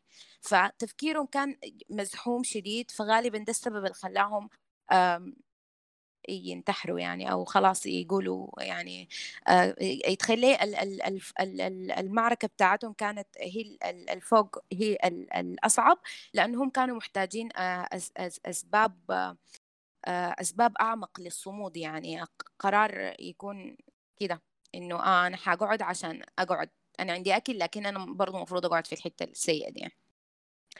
آه الموت والكتل والحاجات دي كان في المستويات الأدنى عشان أسباب السرفايفل كانت في إطار محدد شديد وهو الأكل يعني. أنا آكل عشان أعيش فكل المخاوف دي كانت بتتمحور حول الموضوع الجوع والموت و... فعسكرية تصرف اقتل جنبك أكله يعني. فالكتل كان تحت من حتة بتاعت ما في حاجة في رأسهم غير موضوع الجوع والأكل فهم مضطرين يعملوا الحاجة دي. طيب آخر حاجة تقريبا آخر نقطتين حختم بهم. سريع معلش يا جماعة لو طولت طيب دايما كانوا بي بيعانوا للموضوع بتاع آه، الطلوع من الحتة دي بفوق. شفناه في الراجل الجايب الحبل وصل اعتمادنا على زول معين يمرقنا من الحتة دي. تخيلي المخرج المخرج كان إنك تنزل شديد. إنك تنزل لأعماقك ودواخلك تكتشفها وتتقبلها وتتفاجأ بها. دي الحاجة اللي كانت كل مرة لما ينزلوا تحت بيلقوا حاجة مختلفة. حتى شفنا لينا راجل راجل كان خاطي قروش في السرير. دي حاجة كانت غريبة شديد إنه الناس في شنو الوحة الثانية في شنو كان خايف على قروشه شديد. فالفكرة إنه آخر النفق إنه أنت تتقبل الحاجات دي كلها تتقبل ال ال ال ال الشنية ولا الاختلافات المنطقية واللا منطقية في روحك دي عشان في النهاية حتلقى النسخة النسخة اللي أنت عمرك ما كنت حتتقبلها هي أنت اللي هو لما نزل آخر حاجة ولقى الراجل اللي هو لحظة كان مختلف معاه تماما وفي نهاية الفيلم هو تقريبا هو بقى نفس الراجل يعني فبعد ده قرر إنه هو يمضي بسلام ويتصالح برغم الاختلافات الجسيمة والمعارك النفسية الفكرية بغض النظر هي منطقية ولا ما منطقية. آه فالزول اللي كان معاه أول مرة هو أنا حسيت إنه هو ده النسخة الثانية منه أو الأفكار اللي هو ما عايزة تكون. uh, in conclusion um, life goes on دي شفناها في المائدة اللي ما بتقيف يعني كل مستوى بتلقى فيه ناس ميتين كانت بتنزل أصلا ما بتقيف فلايف goes on. uh, شكرا يا جماعة سهى وعلا. كنتوا رهيبات شديد. و باي شكرا يا ولاء نقاطك كلها جميلة شديد. يعني أبدحتي يعني بصراحة أبدحتي. فخورة بك شديد. آه مشكورين على الجلسة ولاء آه وعلا وسهى آه أنا عايز أتكلم عن الفيلم الثاني الفيلم بتاع التجربة. هو الفكرة الأساسية فيها إنه آه موضوع السلطة إنه السلطة دي لما تكون عند عند واحد فجأة كده يلقى عنده سلطة هو كيف حيتصرف؟ يعني التصرفات اللي حيفرضها اللي حيستغلها التصرفات العشوائية. إحنا كان قبل فترة كان اتكلمنا تقريبا عن فيلم برضو هو كان الجزئية الرئيسية فيه هو عن السلطة برضو. فيلم اسمه فيلم ران. لما كان في الجلسة عن الإمبراطورية اليابانية. فكان برضو السلطة في الفيلم ده هي كانت يعني المحور الأساسي. يعني فيها بدل السلطة كانت عند عند نفر واحد. بعدين السلطة توزعت على على الأبناء. يلا الأبناء في نفسهم ينقلبوا على بعض عشان ينالوا السلطة. حتى الأب هو لما جه يتخلى عن السلطة ما تخلى عنها بالشكل الكامل فهم حتى انقلبوا على أبوه. فالسلطة هي ممكن يعني هي زي سرطان مخليك تعمل أي حاجة حتى يمكن توصل لإراقة الدماء عشان تنال تنال السلطة. آه دي حاجة انطبقت في الفيلم. لما جابوا ناس هم ناس طبيعيين بس عشان يمارسوا فيهم التجربة وقسموهم وأدوا ناس سلطة على ناس.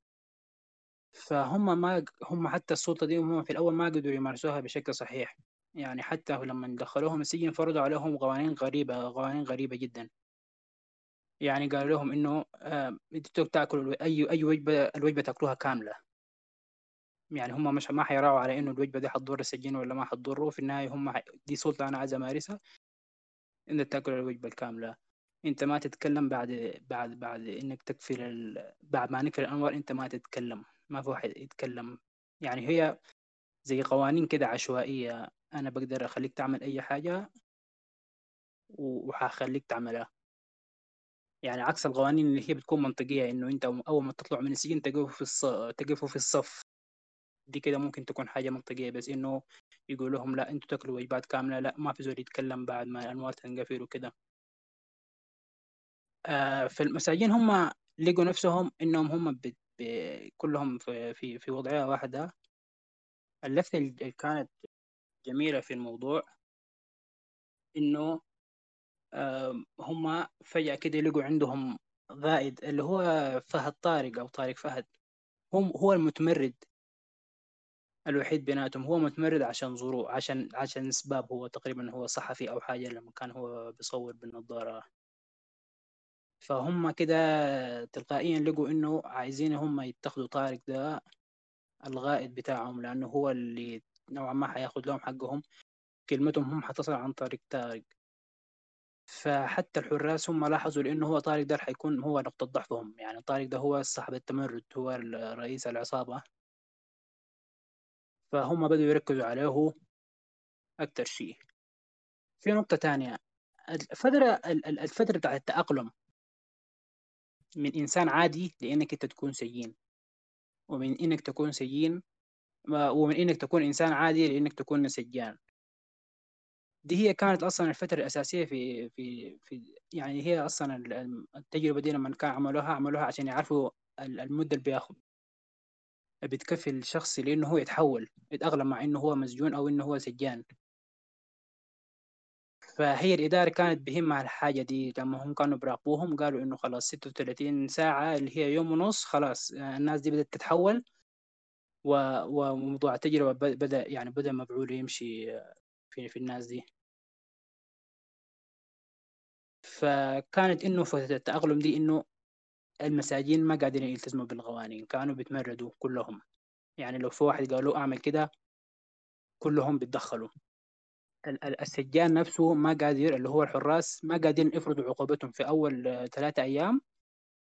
ما قادرين يعني هم بيقول لهم نحن حنخليكم تعملوا يعني العقوبة الفلانية كده هم ما بيقدروا ينفذوا العقوبة أصلا. العقوبة دي في الأول هم كانوا مترددين فاكرين إنه هم يعني المساجين حيطيعوهم من قبل ما ينفذوا عقوبتهم فهم كانوا مترددين في إنه كيف يقدروا ينفذوا عقوبتهم إنهم هم يضربوهم حيؤذوهم وكده.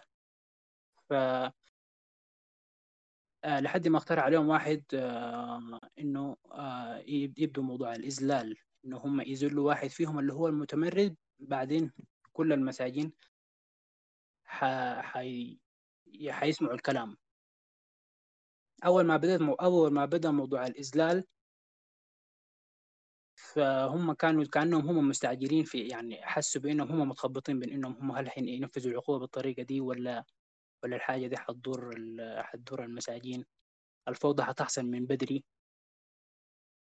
ولا لأ آه فهم عن فهم اتخذوا السجين رقم 77 كمثال يعني فعايزين يطبقوا فيه عايزين يذلوه حلقوا له راسه وكده عشان يكون عبرة للناس كلها. آه من بعدها كان في السجين رقم 53 اللي هو كان خرج عن طوره وهو عايز ينسحب من أول ثلاثة أيام فالإدارة آه لقت إن التجربة دي ماشية ماشية ماشية ماشية ممتازة. فهم بدوا يماطلوه وقالوا خلاص نحن بكرة حن حنوافق على طلبك ولا حندرس طلبك وكده. الإدارة نفسها بدت الإدارة اللي هي إدارة السجن بدت في إنها هي تتخبط في يعني زي ما المساجين خرقوا القوانين وزي ما الحراس خرقوا القوانين الإدارة نفسها خرقت القوانين. القوانين الطبيعية اللي هم أصلا عاملين بها التجربة عاملينها عن غرض عشان غرض محدد. بعدين لقوا الموضوع بدأ بدأ يفلت من يدهم. شايفين إنه في ثلاثة مساجين عايزين ينسحبوا جاهم اكتئاب جاهم وبدوا يتجنوا آه فهم فهم بدوا آه آه بدوا بين نفسهم هم بقوا متزعزعين في قراراتهم هل نحن حنخلي التجربة تستمر أو لا؟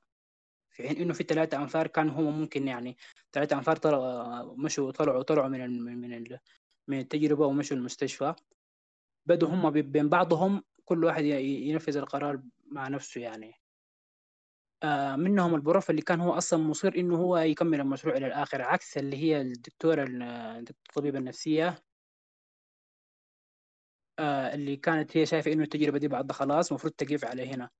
فمن بعدها تقريبا كان البروف آه تقريبا خلاه يعني طلع من التجربة وخلاهم هم خلاهم هم يشوف يشوف تصرفات الحراس والمساجين كيف تحصل إذا كان هو بعيد. هو كان مصر إنه يتم التجربة لآخر لآخر حاجة. يلا الفوضى اللي حصلت دي خلت ال ال ال ال ال الحراس ينقلبوا على بعض. يعني كان في واحد من الحراس هو تقريبا ساعد طارق طارق ده وهم قبضوه وضموه للحراس. بعد الحراس هم بقت عندهم السلطة الكاملة اللي هي سلطة عشوائية كده خلاص نحن حنعمل أي حاجة آه، نحن حنعمل أي حاجة. بعد ده هم بقت كلمتهم أعلى من الإدارة أعلى من الدكتور اللي قالت إنه الموضوع ما المفروض يتم بالطريقة دي وهم قالوا إنه إن إنه حيتم الموضوع بطريقتهم.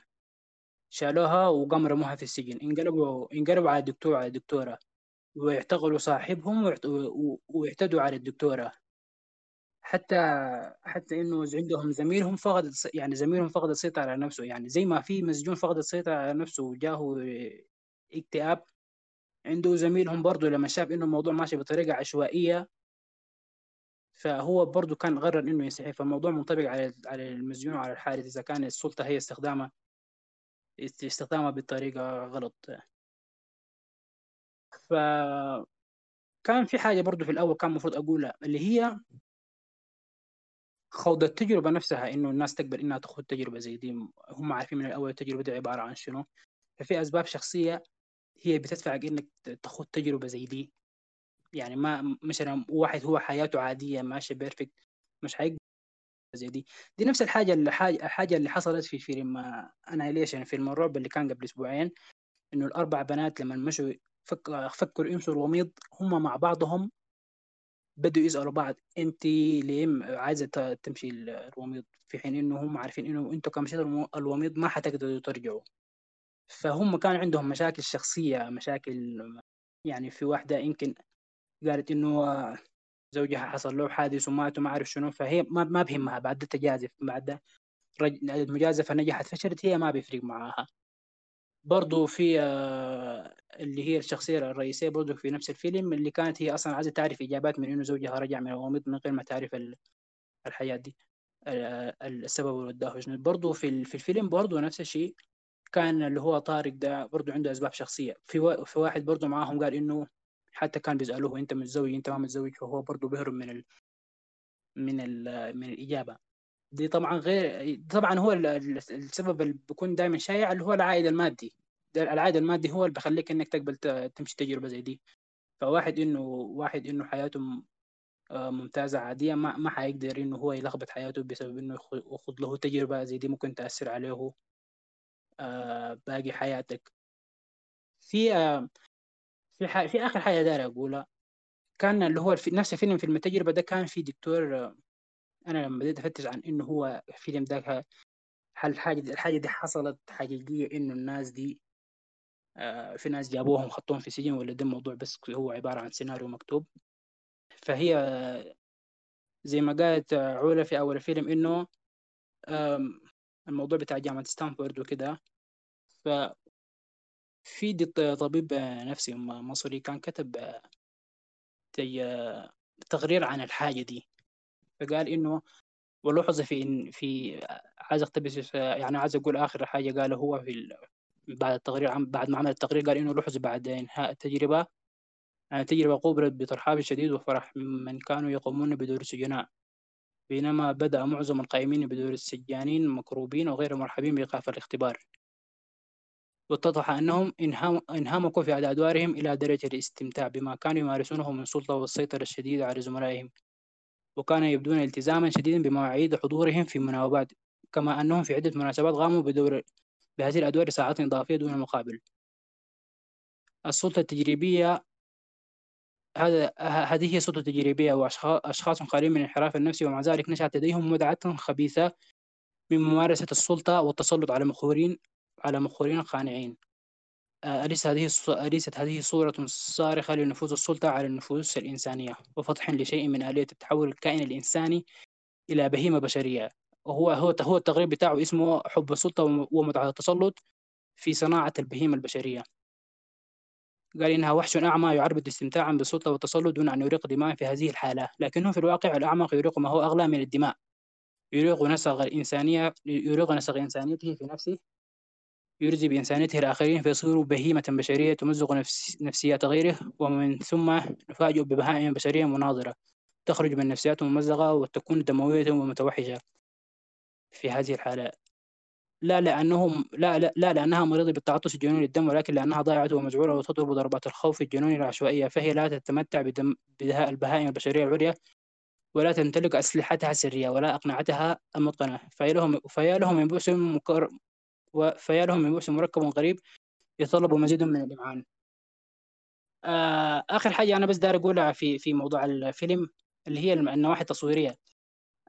الفيلم الفيلم أنا مستغرب إنه الفيلم ده ما فيه أي sound ما فيه أي soundtrack الفيلم ده من بدايته لحد آخره ما فيه أبدا.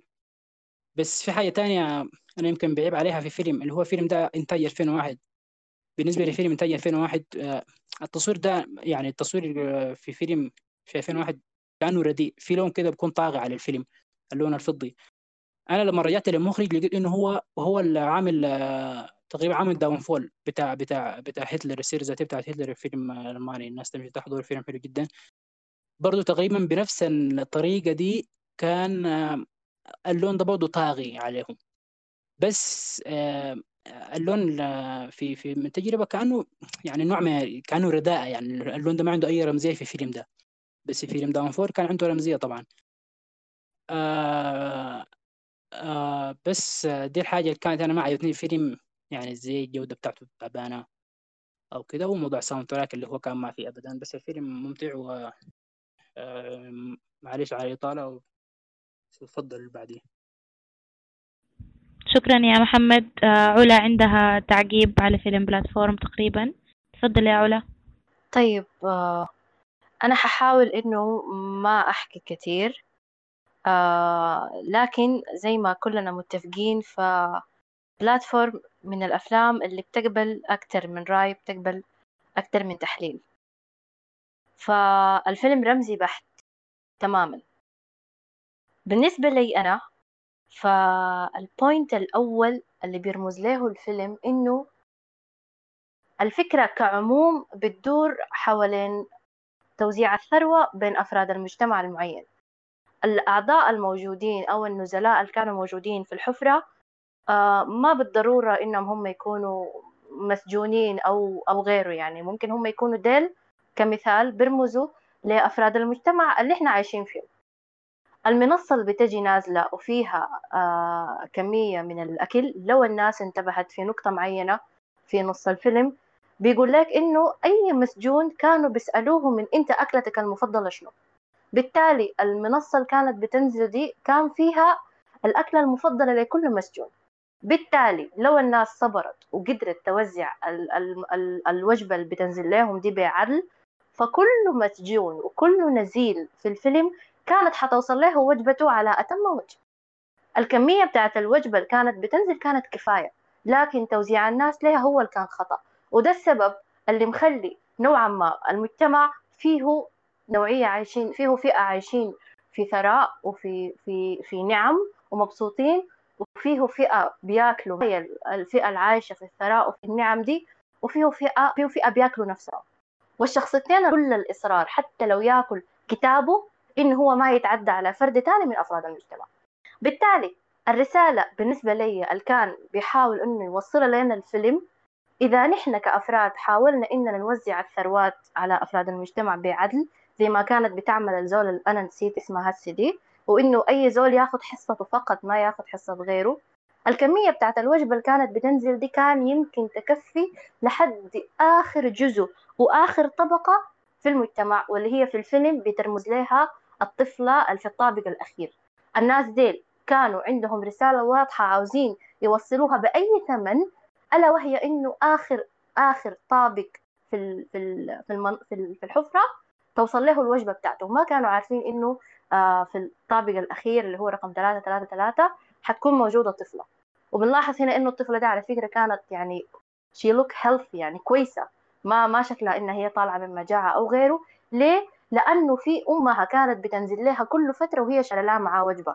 بغض النظر الوجبة دي كانت شنو؟ تسرق ليها تقتل ليها تشيل الكلب بتاع الزول اللي كانت في الإدارة بتاعت التجربة تشيل الكلب وتقتله وتوديه تأكله للبيت المهم كانت بتمشي تأكل الطفلة دي.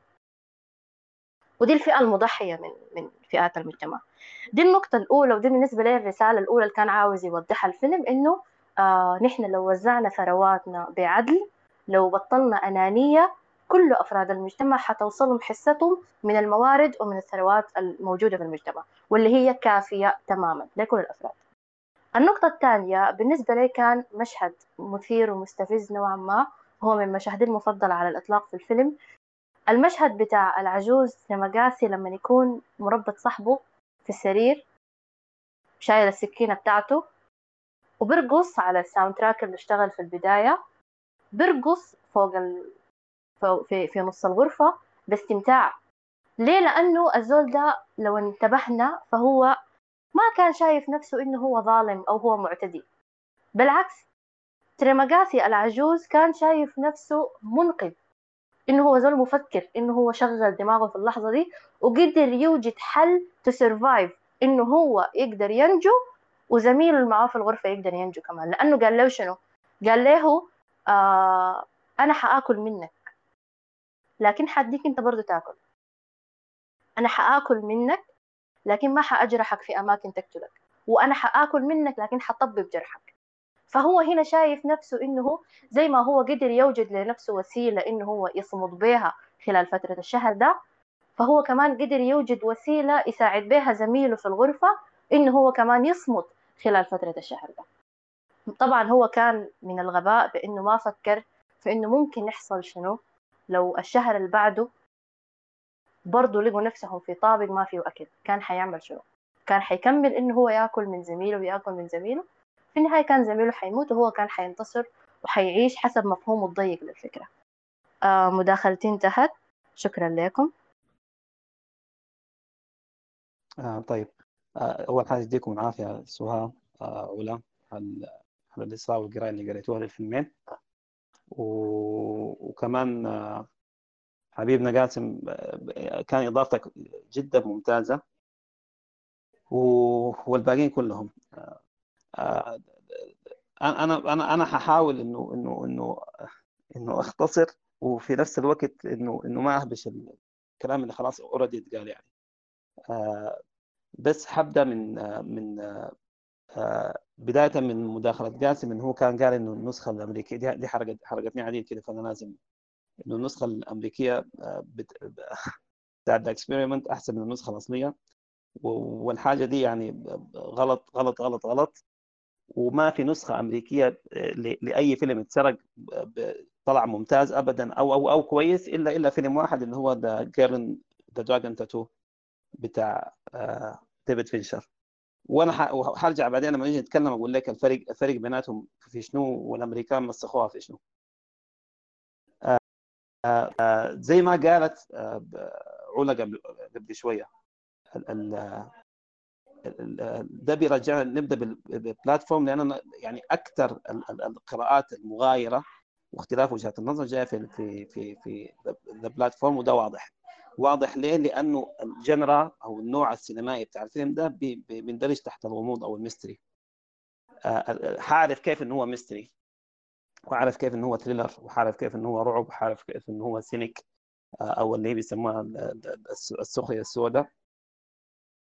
لما أنا كمشاهد بكون ع... بكون شايف أو عندي معلومة بطل الفيلم أو الشخصية اللي قدامي هو ما بيكون عارفها. أنا اللي عارفها. ده ده حيكون من تشويق وبين رعب لما أكون أنا المشاهد آه، لما يكون البطل اللي اللي هو الشخصية بيكون عنده معلومة هو عارفها وفي نفس الوقت أنا ما عارفها هنا بيجي بيجي ال thriller ال psycho thriller ال action thriller الحاجات اللي زي دي. في اللحظة اللي بيكون البطل أو الشخصية والمشاهد هم ما عارفين ده بيعتبر mystery أو غموض وعشان وكل ما كثر ال structure بتاع الغموض كل ما كان القرايات بتكتر والرمزيات بتكتر. لكن هو ما بيكون القصد من الرمزيات إن هو إن هو يضيعك في الطاسة لا. هو هو هو قصده إن هو يثري العمل من جزئية أو يديه مجاز. وده وده ده اللي عمله The Platform وبالمناسبة يمكن دي أول تجربة سينمائية لجالدر جاستيلو. وهي مأخوذة أصلا من من من من من سيناريو أصلي كان لديفيد ديسولا كويس؟ آه أنا حأعرف كيف أو حفهم الفيلم وبقرأه بأي قراية لما لما باخذ التفسيرات أو المشاهد الموجودة عندي وأرصها جنب بعض. لما كلها في stream في stream واحد يعني بيديني معنى متكامل يبقى أنا ماشي في الطريق الصح. لما لما يجيب جزئية بلقاها تتناقض مع تفسيري الجزئية الثانية يبقى أنا المفروض أرجع من أول وأفكر في الفيلم الثاني طبعا ده ما هو المقصود لكن ده أنا قصدي عشان ده ده ده السبيل الأمثل لقراية الأفلام اللي هي بتكون يعني متمحورة أصلا حول فكره رمزية غامضة. الفيلمين عموما لو إحنا أخذنا لهم يعني يعني يعني بيربوس أو هدف منهم الفيلمين بيتكلموا عن الكلمة دي يعني للأسف بقت مستهلكة ومبتذلة شديد. بيتكلموا عن ثورة الوعي وبيتكلموا عن آه عن آه ديناميكية الحركة المضادة للتاريخ في التغيير. عشان كده الفيلم الأول The Platform على فكرة هو فيلم جاي by the book يعني يعني الناس اللي ما اللي ما قارية أو أو مش ما قارية عفوا الناس اللي ما عندها اطلاع أصلا عن عن عن الحركة المادية للتاريخ كويس؟ ده, ده, مثال عديد ممكن يدرس في في في في جامعات. وحنجي حنجي لتفصيله طبعا. آه حيكون كالعادة قبل ما نبدأ العلاقة بين الفيلمين بتشابهوا في شنو بيختلفوا في شنو. آه إذا كان الفيلم الأول The Platform بيتكلم عن عن عن الفعل الثوري والتاريخي وديناميكية التغيير Das Experiment بيتكلم عن توزيع القوى الفيلم الأولاني فيه نوع من الإخضاع. يعني في الفيلم الأول كل الأبطال هم هم خاضعين لقواعد اللعبة. ما بيقدروا ما بيقدروا يطلعوا منها. كويس؟ في الفيلم الثاني لا. انه إنه شخصيات الفيلم هي مستقطبة عشان تلعب دور دور ما. آه عشان كده آه في الفيلم الثاني Das Experiment هو ما بيفتش عن عن عن آه عن السلطة. هو بيفتش عن انياب السلطة بتطلع 200 لما أنا لما أنا أفصل أفصل الأشخاص من من من من ماهيتهم أنا قصدي كوجودهم كعناصر فاعلة في المجتمع ودي دي دي حنيجي حن نشرحها بطريقة أحسن إن شاء الله لما نيجي الكلام عليهم. في الفيلم الأول The Platform ما كان في قوس حبكة من منظور شخصي. عشان ليه؟ لأنه كان قاصد إنه يبقى الموضوع mystery أو غموض. في الفيلم الثاني لا كان في تشخيص للمنظور ولرغبة البطل. في الفيلم الأول إحنا ما عارفين جورينج أصلا هو هو هو اشترك في التجربة دي ليش؟ ما كان عنده غرض في, في الموضوع ما عارفين. في الفيلم الثاني لا إحنا عارفين إنه إنه طارق فهد لما خش التجربة خش عشان سبب معين وقصته الخارجية أو أو الخلفية شغالة على أساس كده إحنا بنكون معلقين إنه الزول ده حيطلع ولا ما حيطلع حيلحق يشوف محبوبته ولا ما حيلحق يشوف محبوبته حينجح في التجربة ولا ما حينجح في التجربة. الحياة دي كلها انهارت طبعا في The Platform عشان كده بقى الفيلم ماشي على النسق الغامض اللي اللي اللي إحنا مرينا فيه. طيب لما نيجي نتكلم عن The Platform بتلقوا من البداية من البداية آه آه آه هي تقريبا خمسة شخصيات رئيسية. كويس؟ جورينج اللي هو اللي مشى بنفسه عشان يجرب التجربة دي. اولا اولا دقيقة. فكرة ال platform هو شنو؟ ال platform ما في زول عارف كان يعني how deep it goes لحد ما بعدين عرفت ان هم أكثر من 250 طابق. والفكرة إنه في كل طابق بيكونوا بس في نفرين. وبينزل ال platform ولا منصة شايلة أكل. والمطلوب إنه إنه المنصة دي ما بتقيف في كل طابق إلا مده دقيقتين بس وتنزل اللي بعديه فكرة إنه ما في زول عارف إنه هو كم طابق أصلا؟ وهل الأكل ده بيكفي ولا ما بيكفي؟ ده جزء من من التجربة بتاع البلاتفورم هو ما مفهوم الهي يا جماعة. ده مفهوم السلطة بمفهوم بمفهوم السلطة التاريخية هي مما بدأت. هي ما بدأت السلطة كيف بدأت؟ لوجوس انه إنه الناس اللي فوق ديل هم يعني سيمي جادز تعالى الله عن ذلك. بعد كده تغير الموضوع مع, مع دخول الدين بعد كده لما جاء الحراك التاريخ اللي حصل مسكوها الإقطاعيين فترة. بعد ما مسكوها الإقطاعيين جت الثوره عليهم بعد كده جت الثوره عليهم بمفهوم حرية عدالة مساواة. آه، ما نفع برضه لقى آه، بعد آه، حرية عدالة مساواة ظهرت طبقات ثانية في في في في المجتمع اللي هم اللي هم البرجوازية. وقبلوا بعض طبعا لكن دي الفترة اللي هم كانوا يظهروا بشكل واضح خالص إن هم البرجوازية والبيروقراطيين والطبقة اللي إحنا نسميها بين قوسين الطبقة المثقفة. شوية حراك تاريخي شوية ظهر الطبقة المتوسطة بأنه هي الطبقة هي الطبقة الأساسية هي الطبقة اللي ليها صوت وبتسمع بتسمع صوتها. آه، وشوية شوية في ال 60 سنه اللي, اللي إحنا مارين فيها دلوقتي بقى يتغير مفهوم التاريخ الثوري أو التغيير الموجود. بمعنى آخر متى حتكون الثورة ناجحة وحتنجح إلى أي مدى؟ بقى كل مكون بتاع ثورة جديدة لما بتجي لازم يسمع أصوات الطبقة المسحوقة اللي تحتيهم. على قدر ما هو ينزل لتحت ويسمع أصوات الناس زي ويعلي صوتهم على قدر ما بتكون الثورة دي آه، ناجحة. ودي اللي حاصل بالضبط يا جماعة في الثورة السودانية حاليا. عشان كده إحنا إحنا إحنا في البلاتفورم في, الطبقات اللي هي كم 30 وعيننا عيننا ما حتشوف النور يعني في الأخير. آه آه طيب.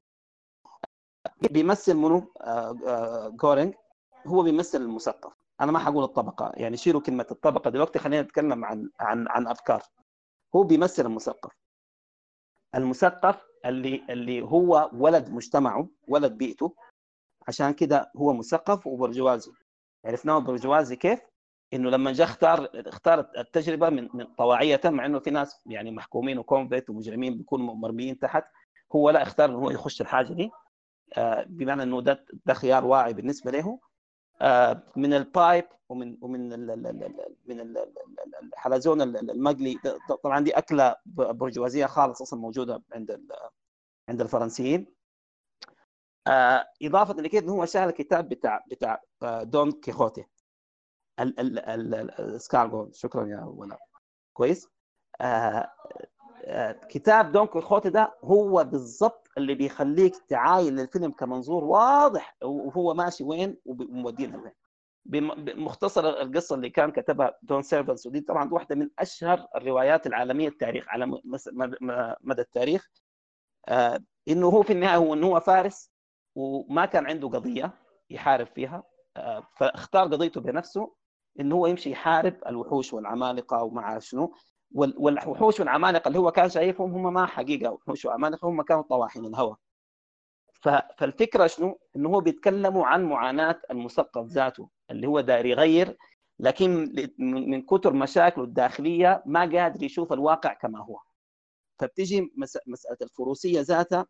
أيوه هو مجاز يا يا سهى مسألة الفروسية الوقت ده كان مرتبط بفروسية وعي المعركة. هو عارف هو حيمشي وين. فابدا آه، دون كيخوتا ودوه للطاحونة. يا بالضبط هو عندنا زي اللي ودوه للماسورة. فهو آه، جورينج لما جاء قاعد أول ما نزل نزل طبعا في الطبقات القريبة فوق دي. كويس؟ آه لقى لقى اسمه هو كان اسمه يقول لا اسمه يا أخي. اللي قاعد تشكروه ده سيرماغو سيرماغو ولا تريماغو. أوكي؟ تريماغاسي. أوكي.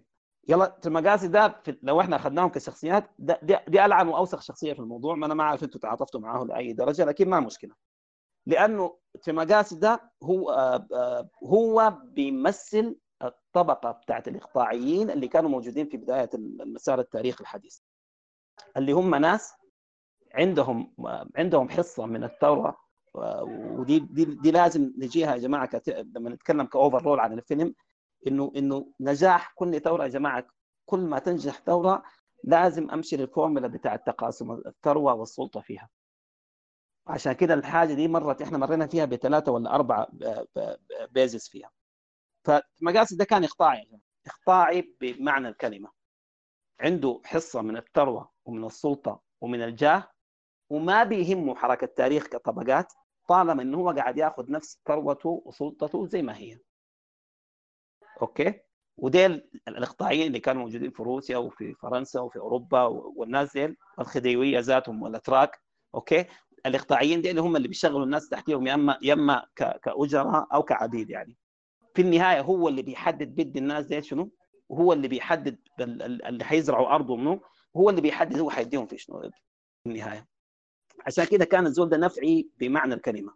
كويس؟ آه لاحظت إنه هو عايش حياته واقعي جدا وبيتريق على جورينج في إنك أنت من, من بين كل الحاجات جبت كتاب. بينما هو قام جاب الساطور اللي أو أو, أو السكين اللي حس إنه هو تلعب عليه فيه ليه؟ لأن الإقطاع ده يقطع. آه لا ما هو ما ساموراي هو يقطع يقطع من ال من ال wealth يقطع من الثروه يعني في النهاية إنه هو هو شغال يقطع. طلعت الطبقة فوق ولا تحت تغيرت مع المسار الحتمي التاريخي أوكي؟ في آه السيف بتاع السكين بتاع الساموراي آه صحيح كذلك. انه في النهاية انه هو داير فهو عشان كده بيتريق على على على جورينج يقول أنت من, كل حاجات أنت المفروض تاخذها لنفسك أخذت الكتاب. عشان كده بقى يتريق عليه كثير في مساله حلزونة واقرا لي من الكتاب وما اقرا لي من الكتاب. ودي كانت نظرة الإقطاعيين بالمناسبة للطبقة بتاع بتاعت المثقف البرجوازي لما طلعوا في في بعدين يعني إنه دي كان نظرتهم نظرهم إنه ناس على عين وبس وطالما أنت أنت كل اللي قاعد تعمله أنت تاخذ من حصتي وخلاص يعني. ف الشخصية الثانية اللي هي كانت بتمثل البيروقراطية هي اللي كانت موجودة داخل ال system لكن بعد كده عشان عشان اختلفت معاه اللي هي اسمها ايموغيري عشان اختلفت معاه قامت بقت هي سجينة في الموضوع ده. دي دي طبقة البيروقراطيين يا جماعة. ناس بيشتغلوا عشان يثبتوا السلطة كيفما اتفق. ما بهم عشان كده نظرته مهما كان هو مهما كان متعلم ولا ولا مثقف ولا في النهاية هو بيكون مجير لحساب السلطة. المثقف الثوري هو الوحيد اللي بيقدر يعاين للصوره البعيدة ودي اللي ما كانت. عشان كده شخصية أو وعي جورينج ذاته يا جماعة كان مزيج بين الاثنين. عشان كده هو لما كان بيهلوس كان بيشوف وش توماغاسي وبعدين وش وش المرض بيتقلب فيه. بمعنى آخر إنه صوته اللي, وصله ما كان إلا إلا بعد ما دخل في الصدى ما بين الصوتين ما بين النظرة الإقطاعية وما بين النظرة البيروقراطيه عشان كده عشان بعد ذاك هو بدأ يفتش إنه إنه إنه إنه الفيلم أو عفوا إنه البلاتفورم ده بيمشي لحد وين. هو بعد ما الأصوات بعد ما مات الزول ديك شنقت نفسها بعد ذاك بدأ يعاين لأنه لحد الوقت ذاك كانوا بيقول لك إنه هو 120 طابق بس. لكن بعد ذاك هو بقى مجتهد جدا إنه هو يعرف الطوابق دي قاعد تنزل لحد وين؟ ومن هنا بقى ال mission ال mission بتاع بتاع المثقف في في مسار الثوري للتغيير الحتمي لو إحنا سميناه بالطريقة دي. واعذروني على الكلام اللي مرات بيكون هطل سهل. طيب الشخصية الثالثة الرابعة ودي شخصية مهمة جدا اللي هي شخصية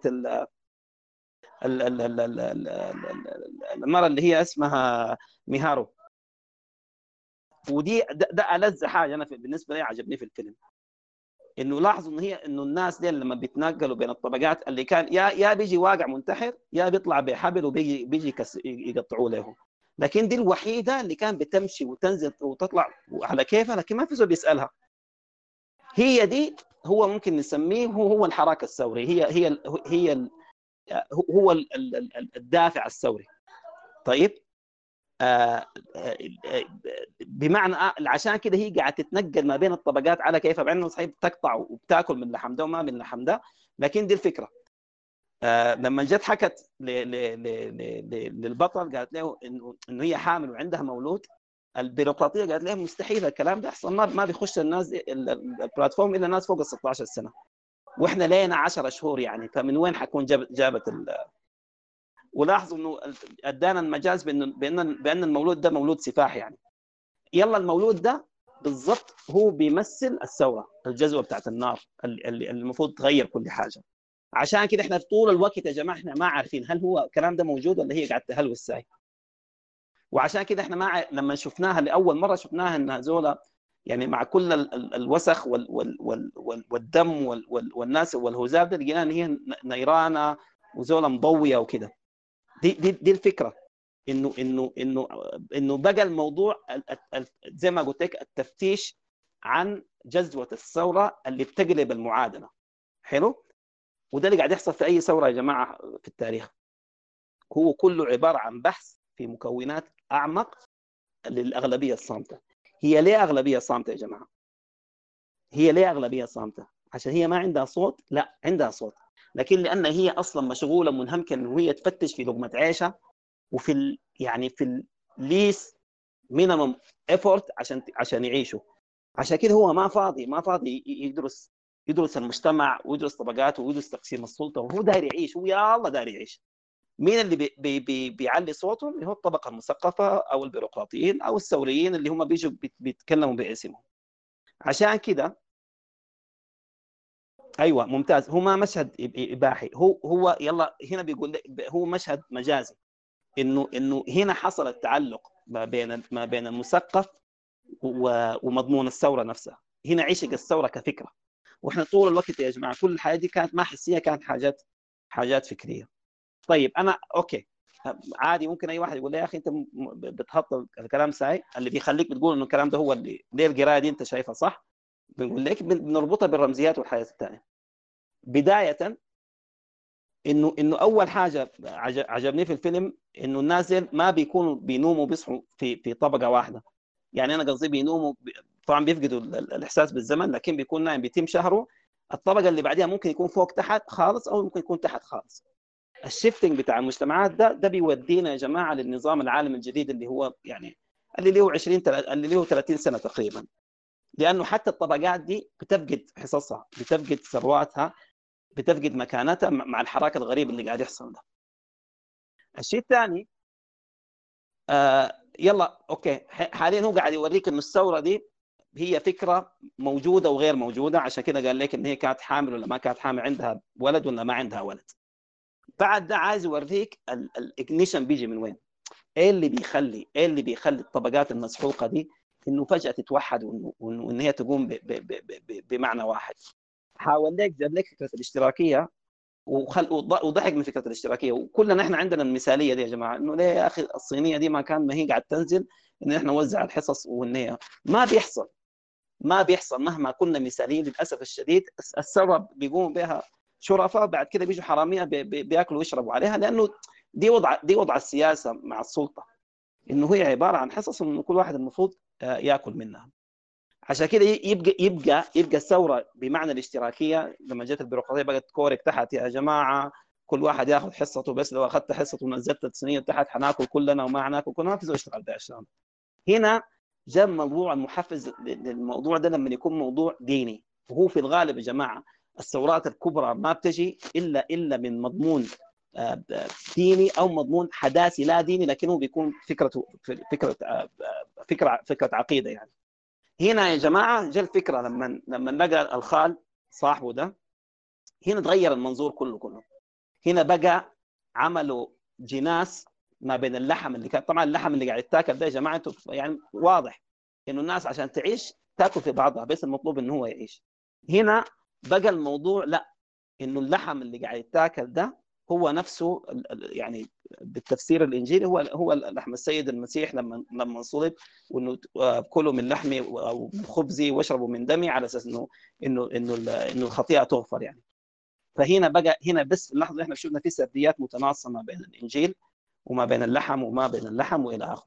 فهنا جت الفكرة الثورية اللي هو إحقاق العدل دائما الدين يا جماعة أول حاجة بيطالب بها هو موضوع العدل فقالوا العدل ده شنو؟ العدل إن إحنا ننزل ننزل في البلاتفورم ده وأي زول لازم يأكل عشان الناس ما تموت تحت عشان الناس ما تأكل لحم بعض هنا بقى بقى الجزء الحاد من من الرمح عند الخال وجورينج هو كان الرؤيه ولا هو الزول النظرة المثقفة فبدا كل ما بينزل بقى الموضوع حاليا ده, ده حاليا إحنا خشينا جوا الجك حاليا.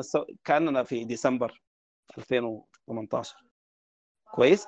بقى الموضوع حاليا إنه إنه الحراك الثوري بقى يحصل.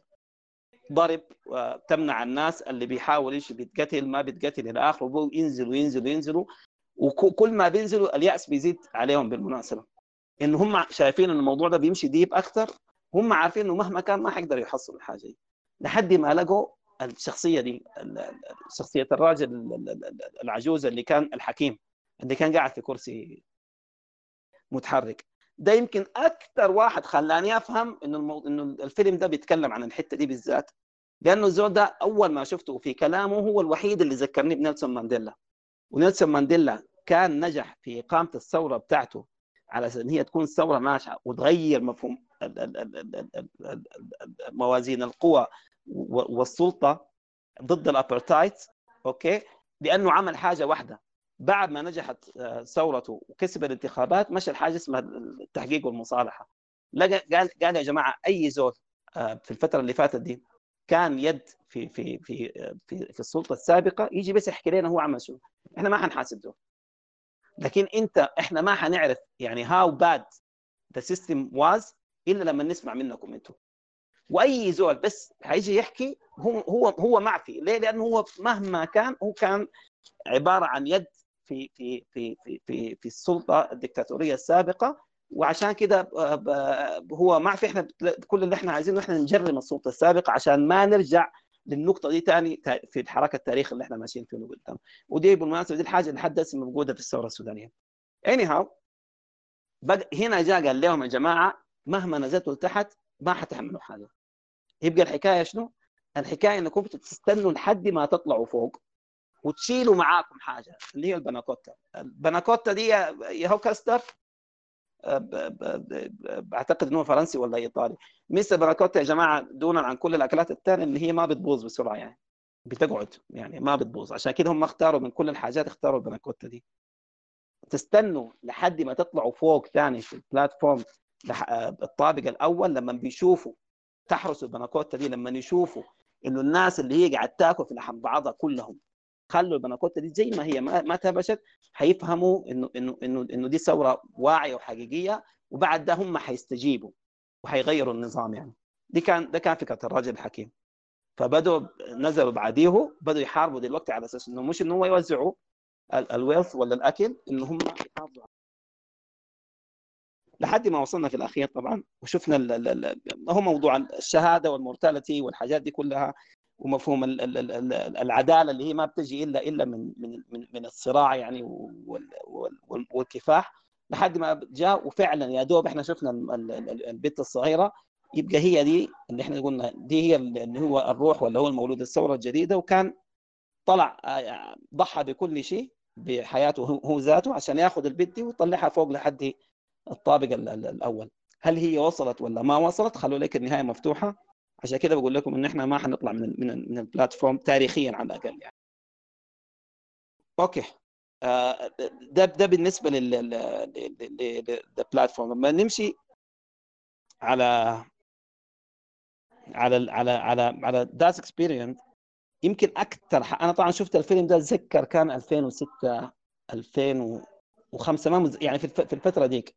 بعد ما شفت الفيلم أنا اتخلعت إنه أنا افتكرت إن الفيلم ده عن عن عن سجن أبو غريب لأنه الوقت ده كان كان هي صاعقة الصحافة في في 2004 الانتهاكات اللي حصلت في سجن أبو غريب. بعدين اكتشفت انه الفيلم ده أصلا في 2001 آه إنه إنه الزول ده كان عنده يعني عنده نظرة رؤية من من فيلم لدرجة إنه في مشاهد يا جماعة كأنها فوتوكوبي ما بين اللي حصل في The Experiment الفيلم في 2001 وما بين الصور اللي طلعت عن انتهاكات سجن غريب في 2004 آه أوليفر هيرشبيجل لو تكلمنا إنه في الأفلام الألفية الجديدة الألمانية آه الزول ده يعني يعني كوش على كل حاجة بالفيلمين دي Das Experiment وال Downfall اللي هو السقوط اللي كان بيحكي آخر أيام هتلر في سقوط هتلر في الرايخ الثالث. آه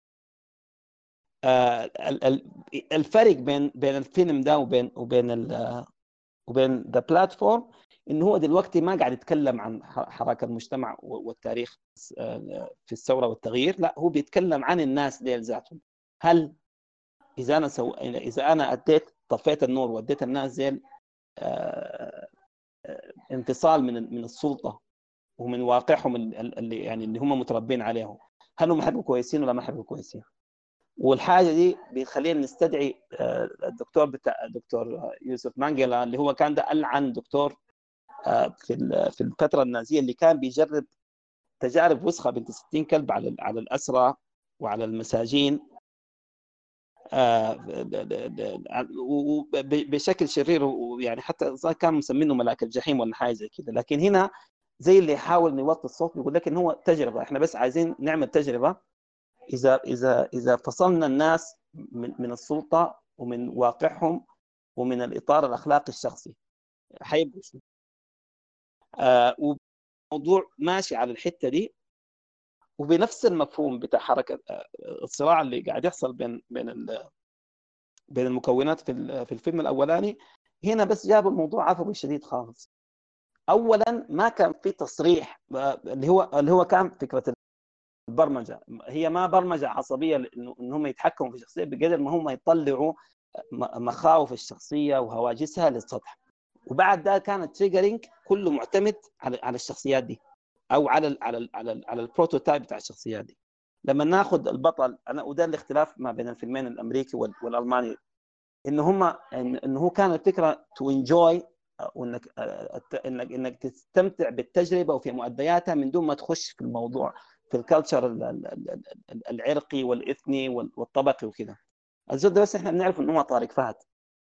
والفيلم ده يمكن أنا أكثر فيلم عاجبني. يمكن الفيلم الوحيد إنه في بداياته في افتتاحيته يعني بتسمع محمد عبده يغني. ما ما أظن محمد عبده ده غنى في فيلم حتى عربي يعني. آه على أساس انه هو قاعد يديك انه الزول ده بيمثل أقلية في المجتمع الألماني. وإحنا عارفين إنه اصوله عربيه لكن من وين؟ هل هو مغاربي؟ هل هو خليجي؟ هل هو مصري؟ ما عارفين. ليه؟ هو عايز يوريك إنه بس كفاية إنه هو كونه آه، من الأقليات إنه ده ال boosting بتاعه في شخصيته في وسط المجتمع هو الأدرينالين بتاع الأقلية واللي بيسموه ال minority adrenaline. إنه بيخليه يحفزه جدا إنه هو يكون آه، آه، إنه يبرز أحسن ما عنده وفي نفس الوقت إنه هو بيكون صدامي. لأنه لأنه لأنه هم بيحاولوا ان هم to oppress هم أو أو ان هم بيضطهدوه. على على على الأساس ده هو لقى إنه الحاجة الوحيدة اللي بترجعه أنا قصدي في مرايته مع مع مع ال self esteem بتاعه وفي نفس الوقت إنه هو يعني يعبر في الصحيفة إنه لقى التجربة دي وقال انه أنا حكون آه يعني أنا حكون subject في التجربة دي وحديكم سبق صحفي ما حصل لأنه ارتباط التجربة دي نفسها بقطاعات في في وزارة الدفاع والأمن وإلى آخره. هنا بيجي العنصر المحفز لموضوع الرغبه ده اللي بيخليني أجزم إنه البطل ده بطل إيجابي أنا ممكن أتقمصه اللي هو الحادث اللي حصل مع حبيبته اللي هي كانت بتمر باكتئاب بتاع فقد عشان هي فقدت أبوها وهي كانت مفكره إن هي تطلع من ده كله. كويس؟ فعندنا تجربتين يا جماعة. تجربة آه، بتاع بتاع إنهاك الدخول في المنظومة بتاعت السلطه والخاضع عليها والمتفوق عليها وتجربة أصلا من من الإنهاك البشري لما لما يكون يتعامل مع مرارات زي الفقد وال- والحزن وإلى آخره. الاثنين عايزين يطلعوا من عشان يعيش ويحس بالسلام لازم يطلعوا من الحاجة دي وده كان كل اللي هي عايزاه. لقت فيه انه هو بيم- بيمثل لها بالامان وكانت كل اللي عايزة إنه هي تطلع من من العالم ده كله تمشي العالم عشان تحس تحس بذاتها وبالهدوء بالسلام الداخلي إلى آخره. آه عشان كده كان كان بالنسبة له كان هي طوق نجاه طو- يعني لو ما لو ما كان خاط الفكرة دي في راسه أوكي كان ممكن ينقلب شخصيته أصلا يكون زي شخصية بيروس مثلا. ودي الشخصية الأرك الثانية.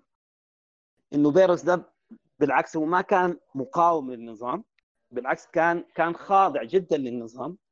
لكن الفكرة إنه إنه إنه بيجي استبداده وديكتاتوريته من المساحة اللي بيديها له السيستم إن هو إن هو يتحرك فيها. وده بالمناسبه شخصية بيروس ده بالضبط كان شخصية هتلر.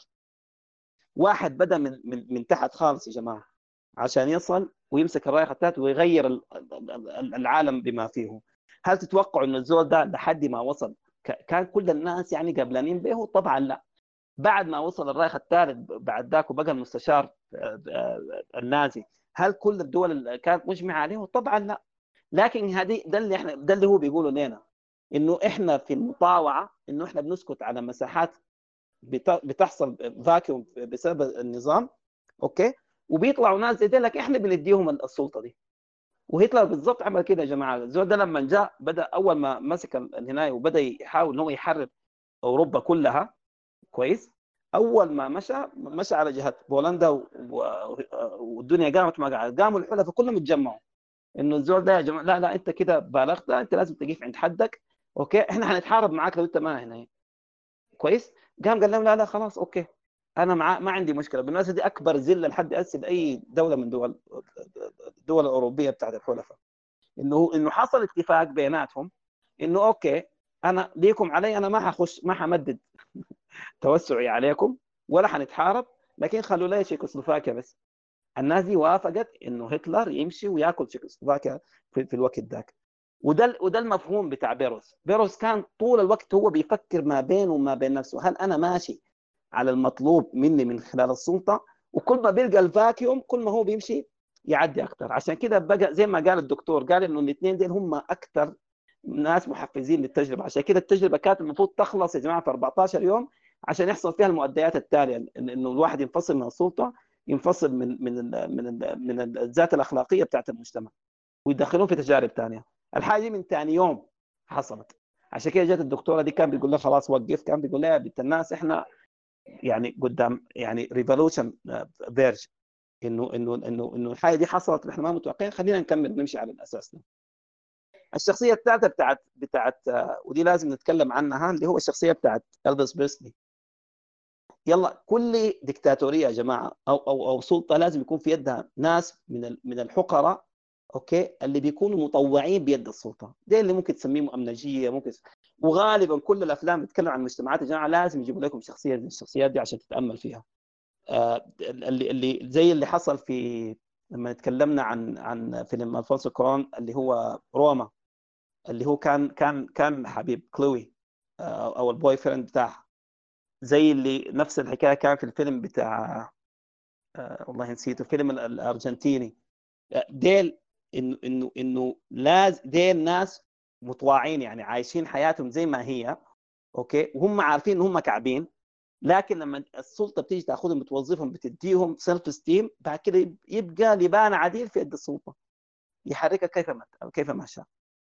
وده وده أكبر محفز للسلطات الدكتاتورية اللي هم بيقوموا عليهم. ناس ممسوحين من دون أي من دون أي يعني وعي لكن في نفس الوقت أنت بس لما تديه ال- ال- ال- المسار التوحشي ده آه، بيفضل هو ده, ده هو لا اليك يعني كل ما أديته من من الحاجة دي كل ما هو آه، زادك منها. الفيلم طبعا آه، على أساس إن هي تجربة عملها لك زي box داخل box داخل box. وده اللي بيحسسك بال claustrophobia أكثر يعني.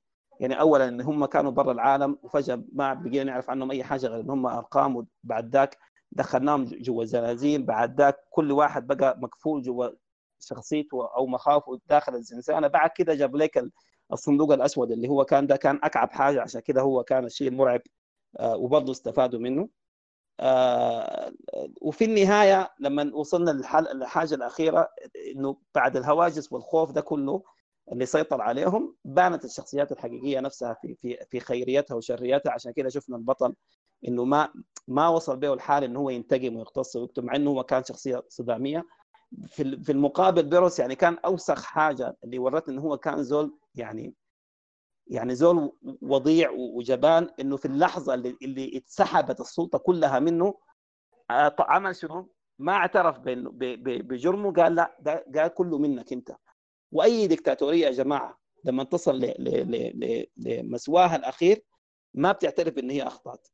إنه إنه إنه بيقولوا لا إنه إحنا ما بقينا كعبين إلا إلا أنتوا اللي كنتوا موافقين آه، على الحاجة دي. وده اللي حصل برضه في آه، بسبب قيام الثورة السودانية ذاتها اذا Das Experiment هو بالضبط لو تكلمنا عن إنه روبنسون كروزو الرواية كانت بتقول إنه الإنسان لما يكون ممكن براه آه، في في حتة نائية ومعزولة عن العالم إنه يكون حضارة وحضارة آه، إنسانية هو بيقول لك إنه برضه إنه مجموعة من الناس أنا ممكن احطهم في في في حتة من دون أي مسميات أوكي إنه ممكن يقوموا عليها سلطة دكتاتوريه آه، وبتقلب المعادلة راسا على عقب.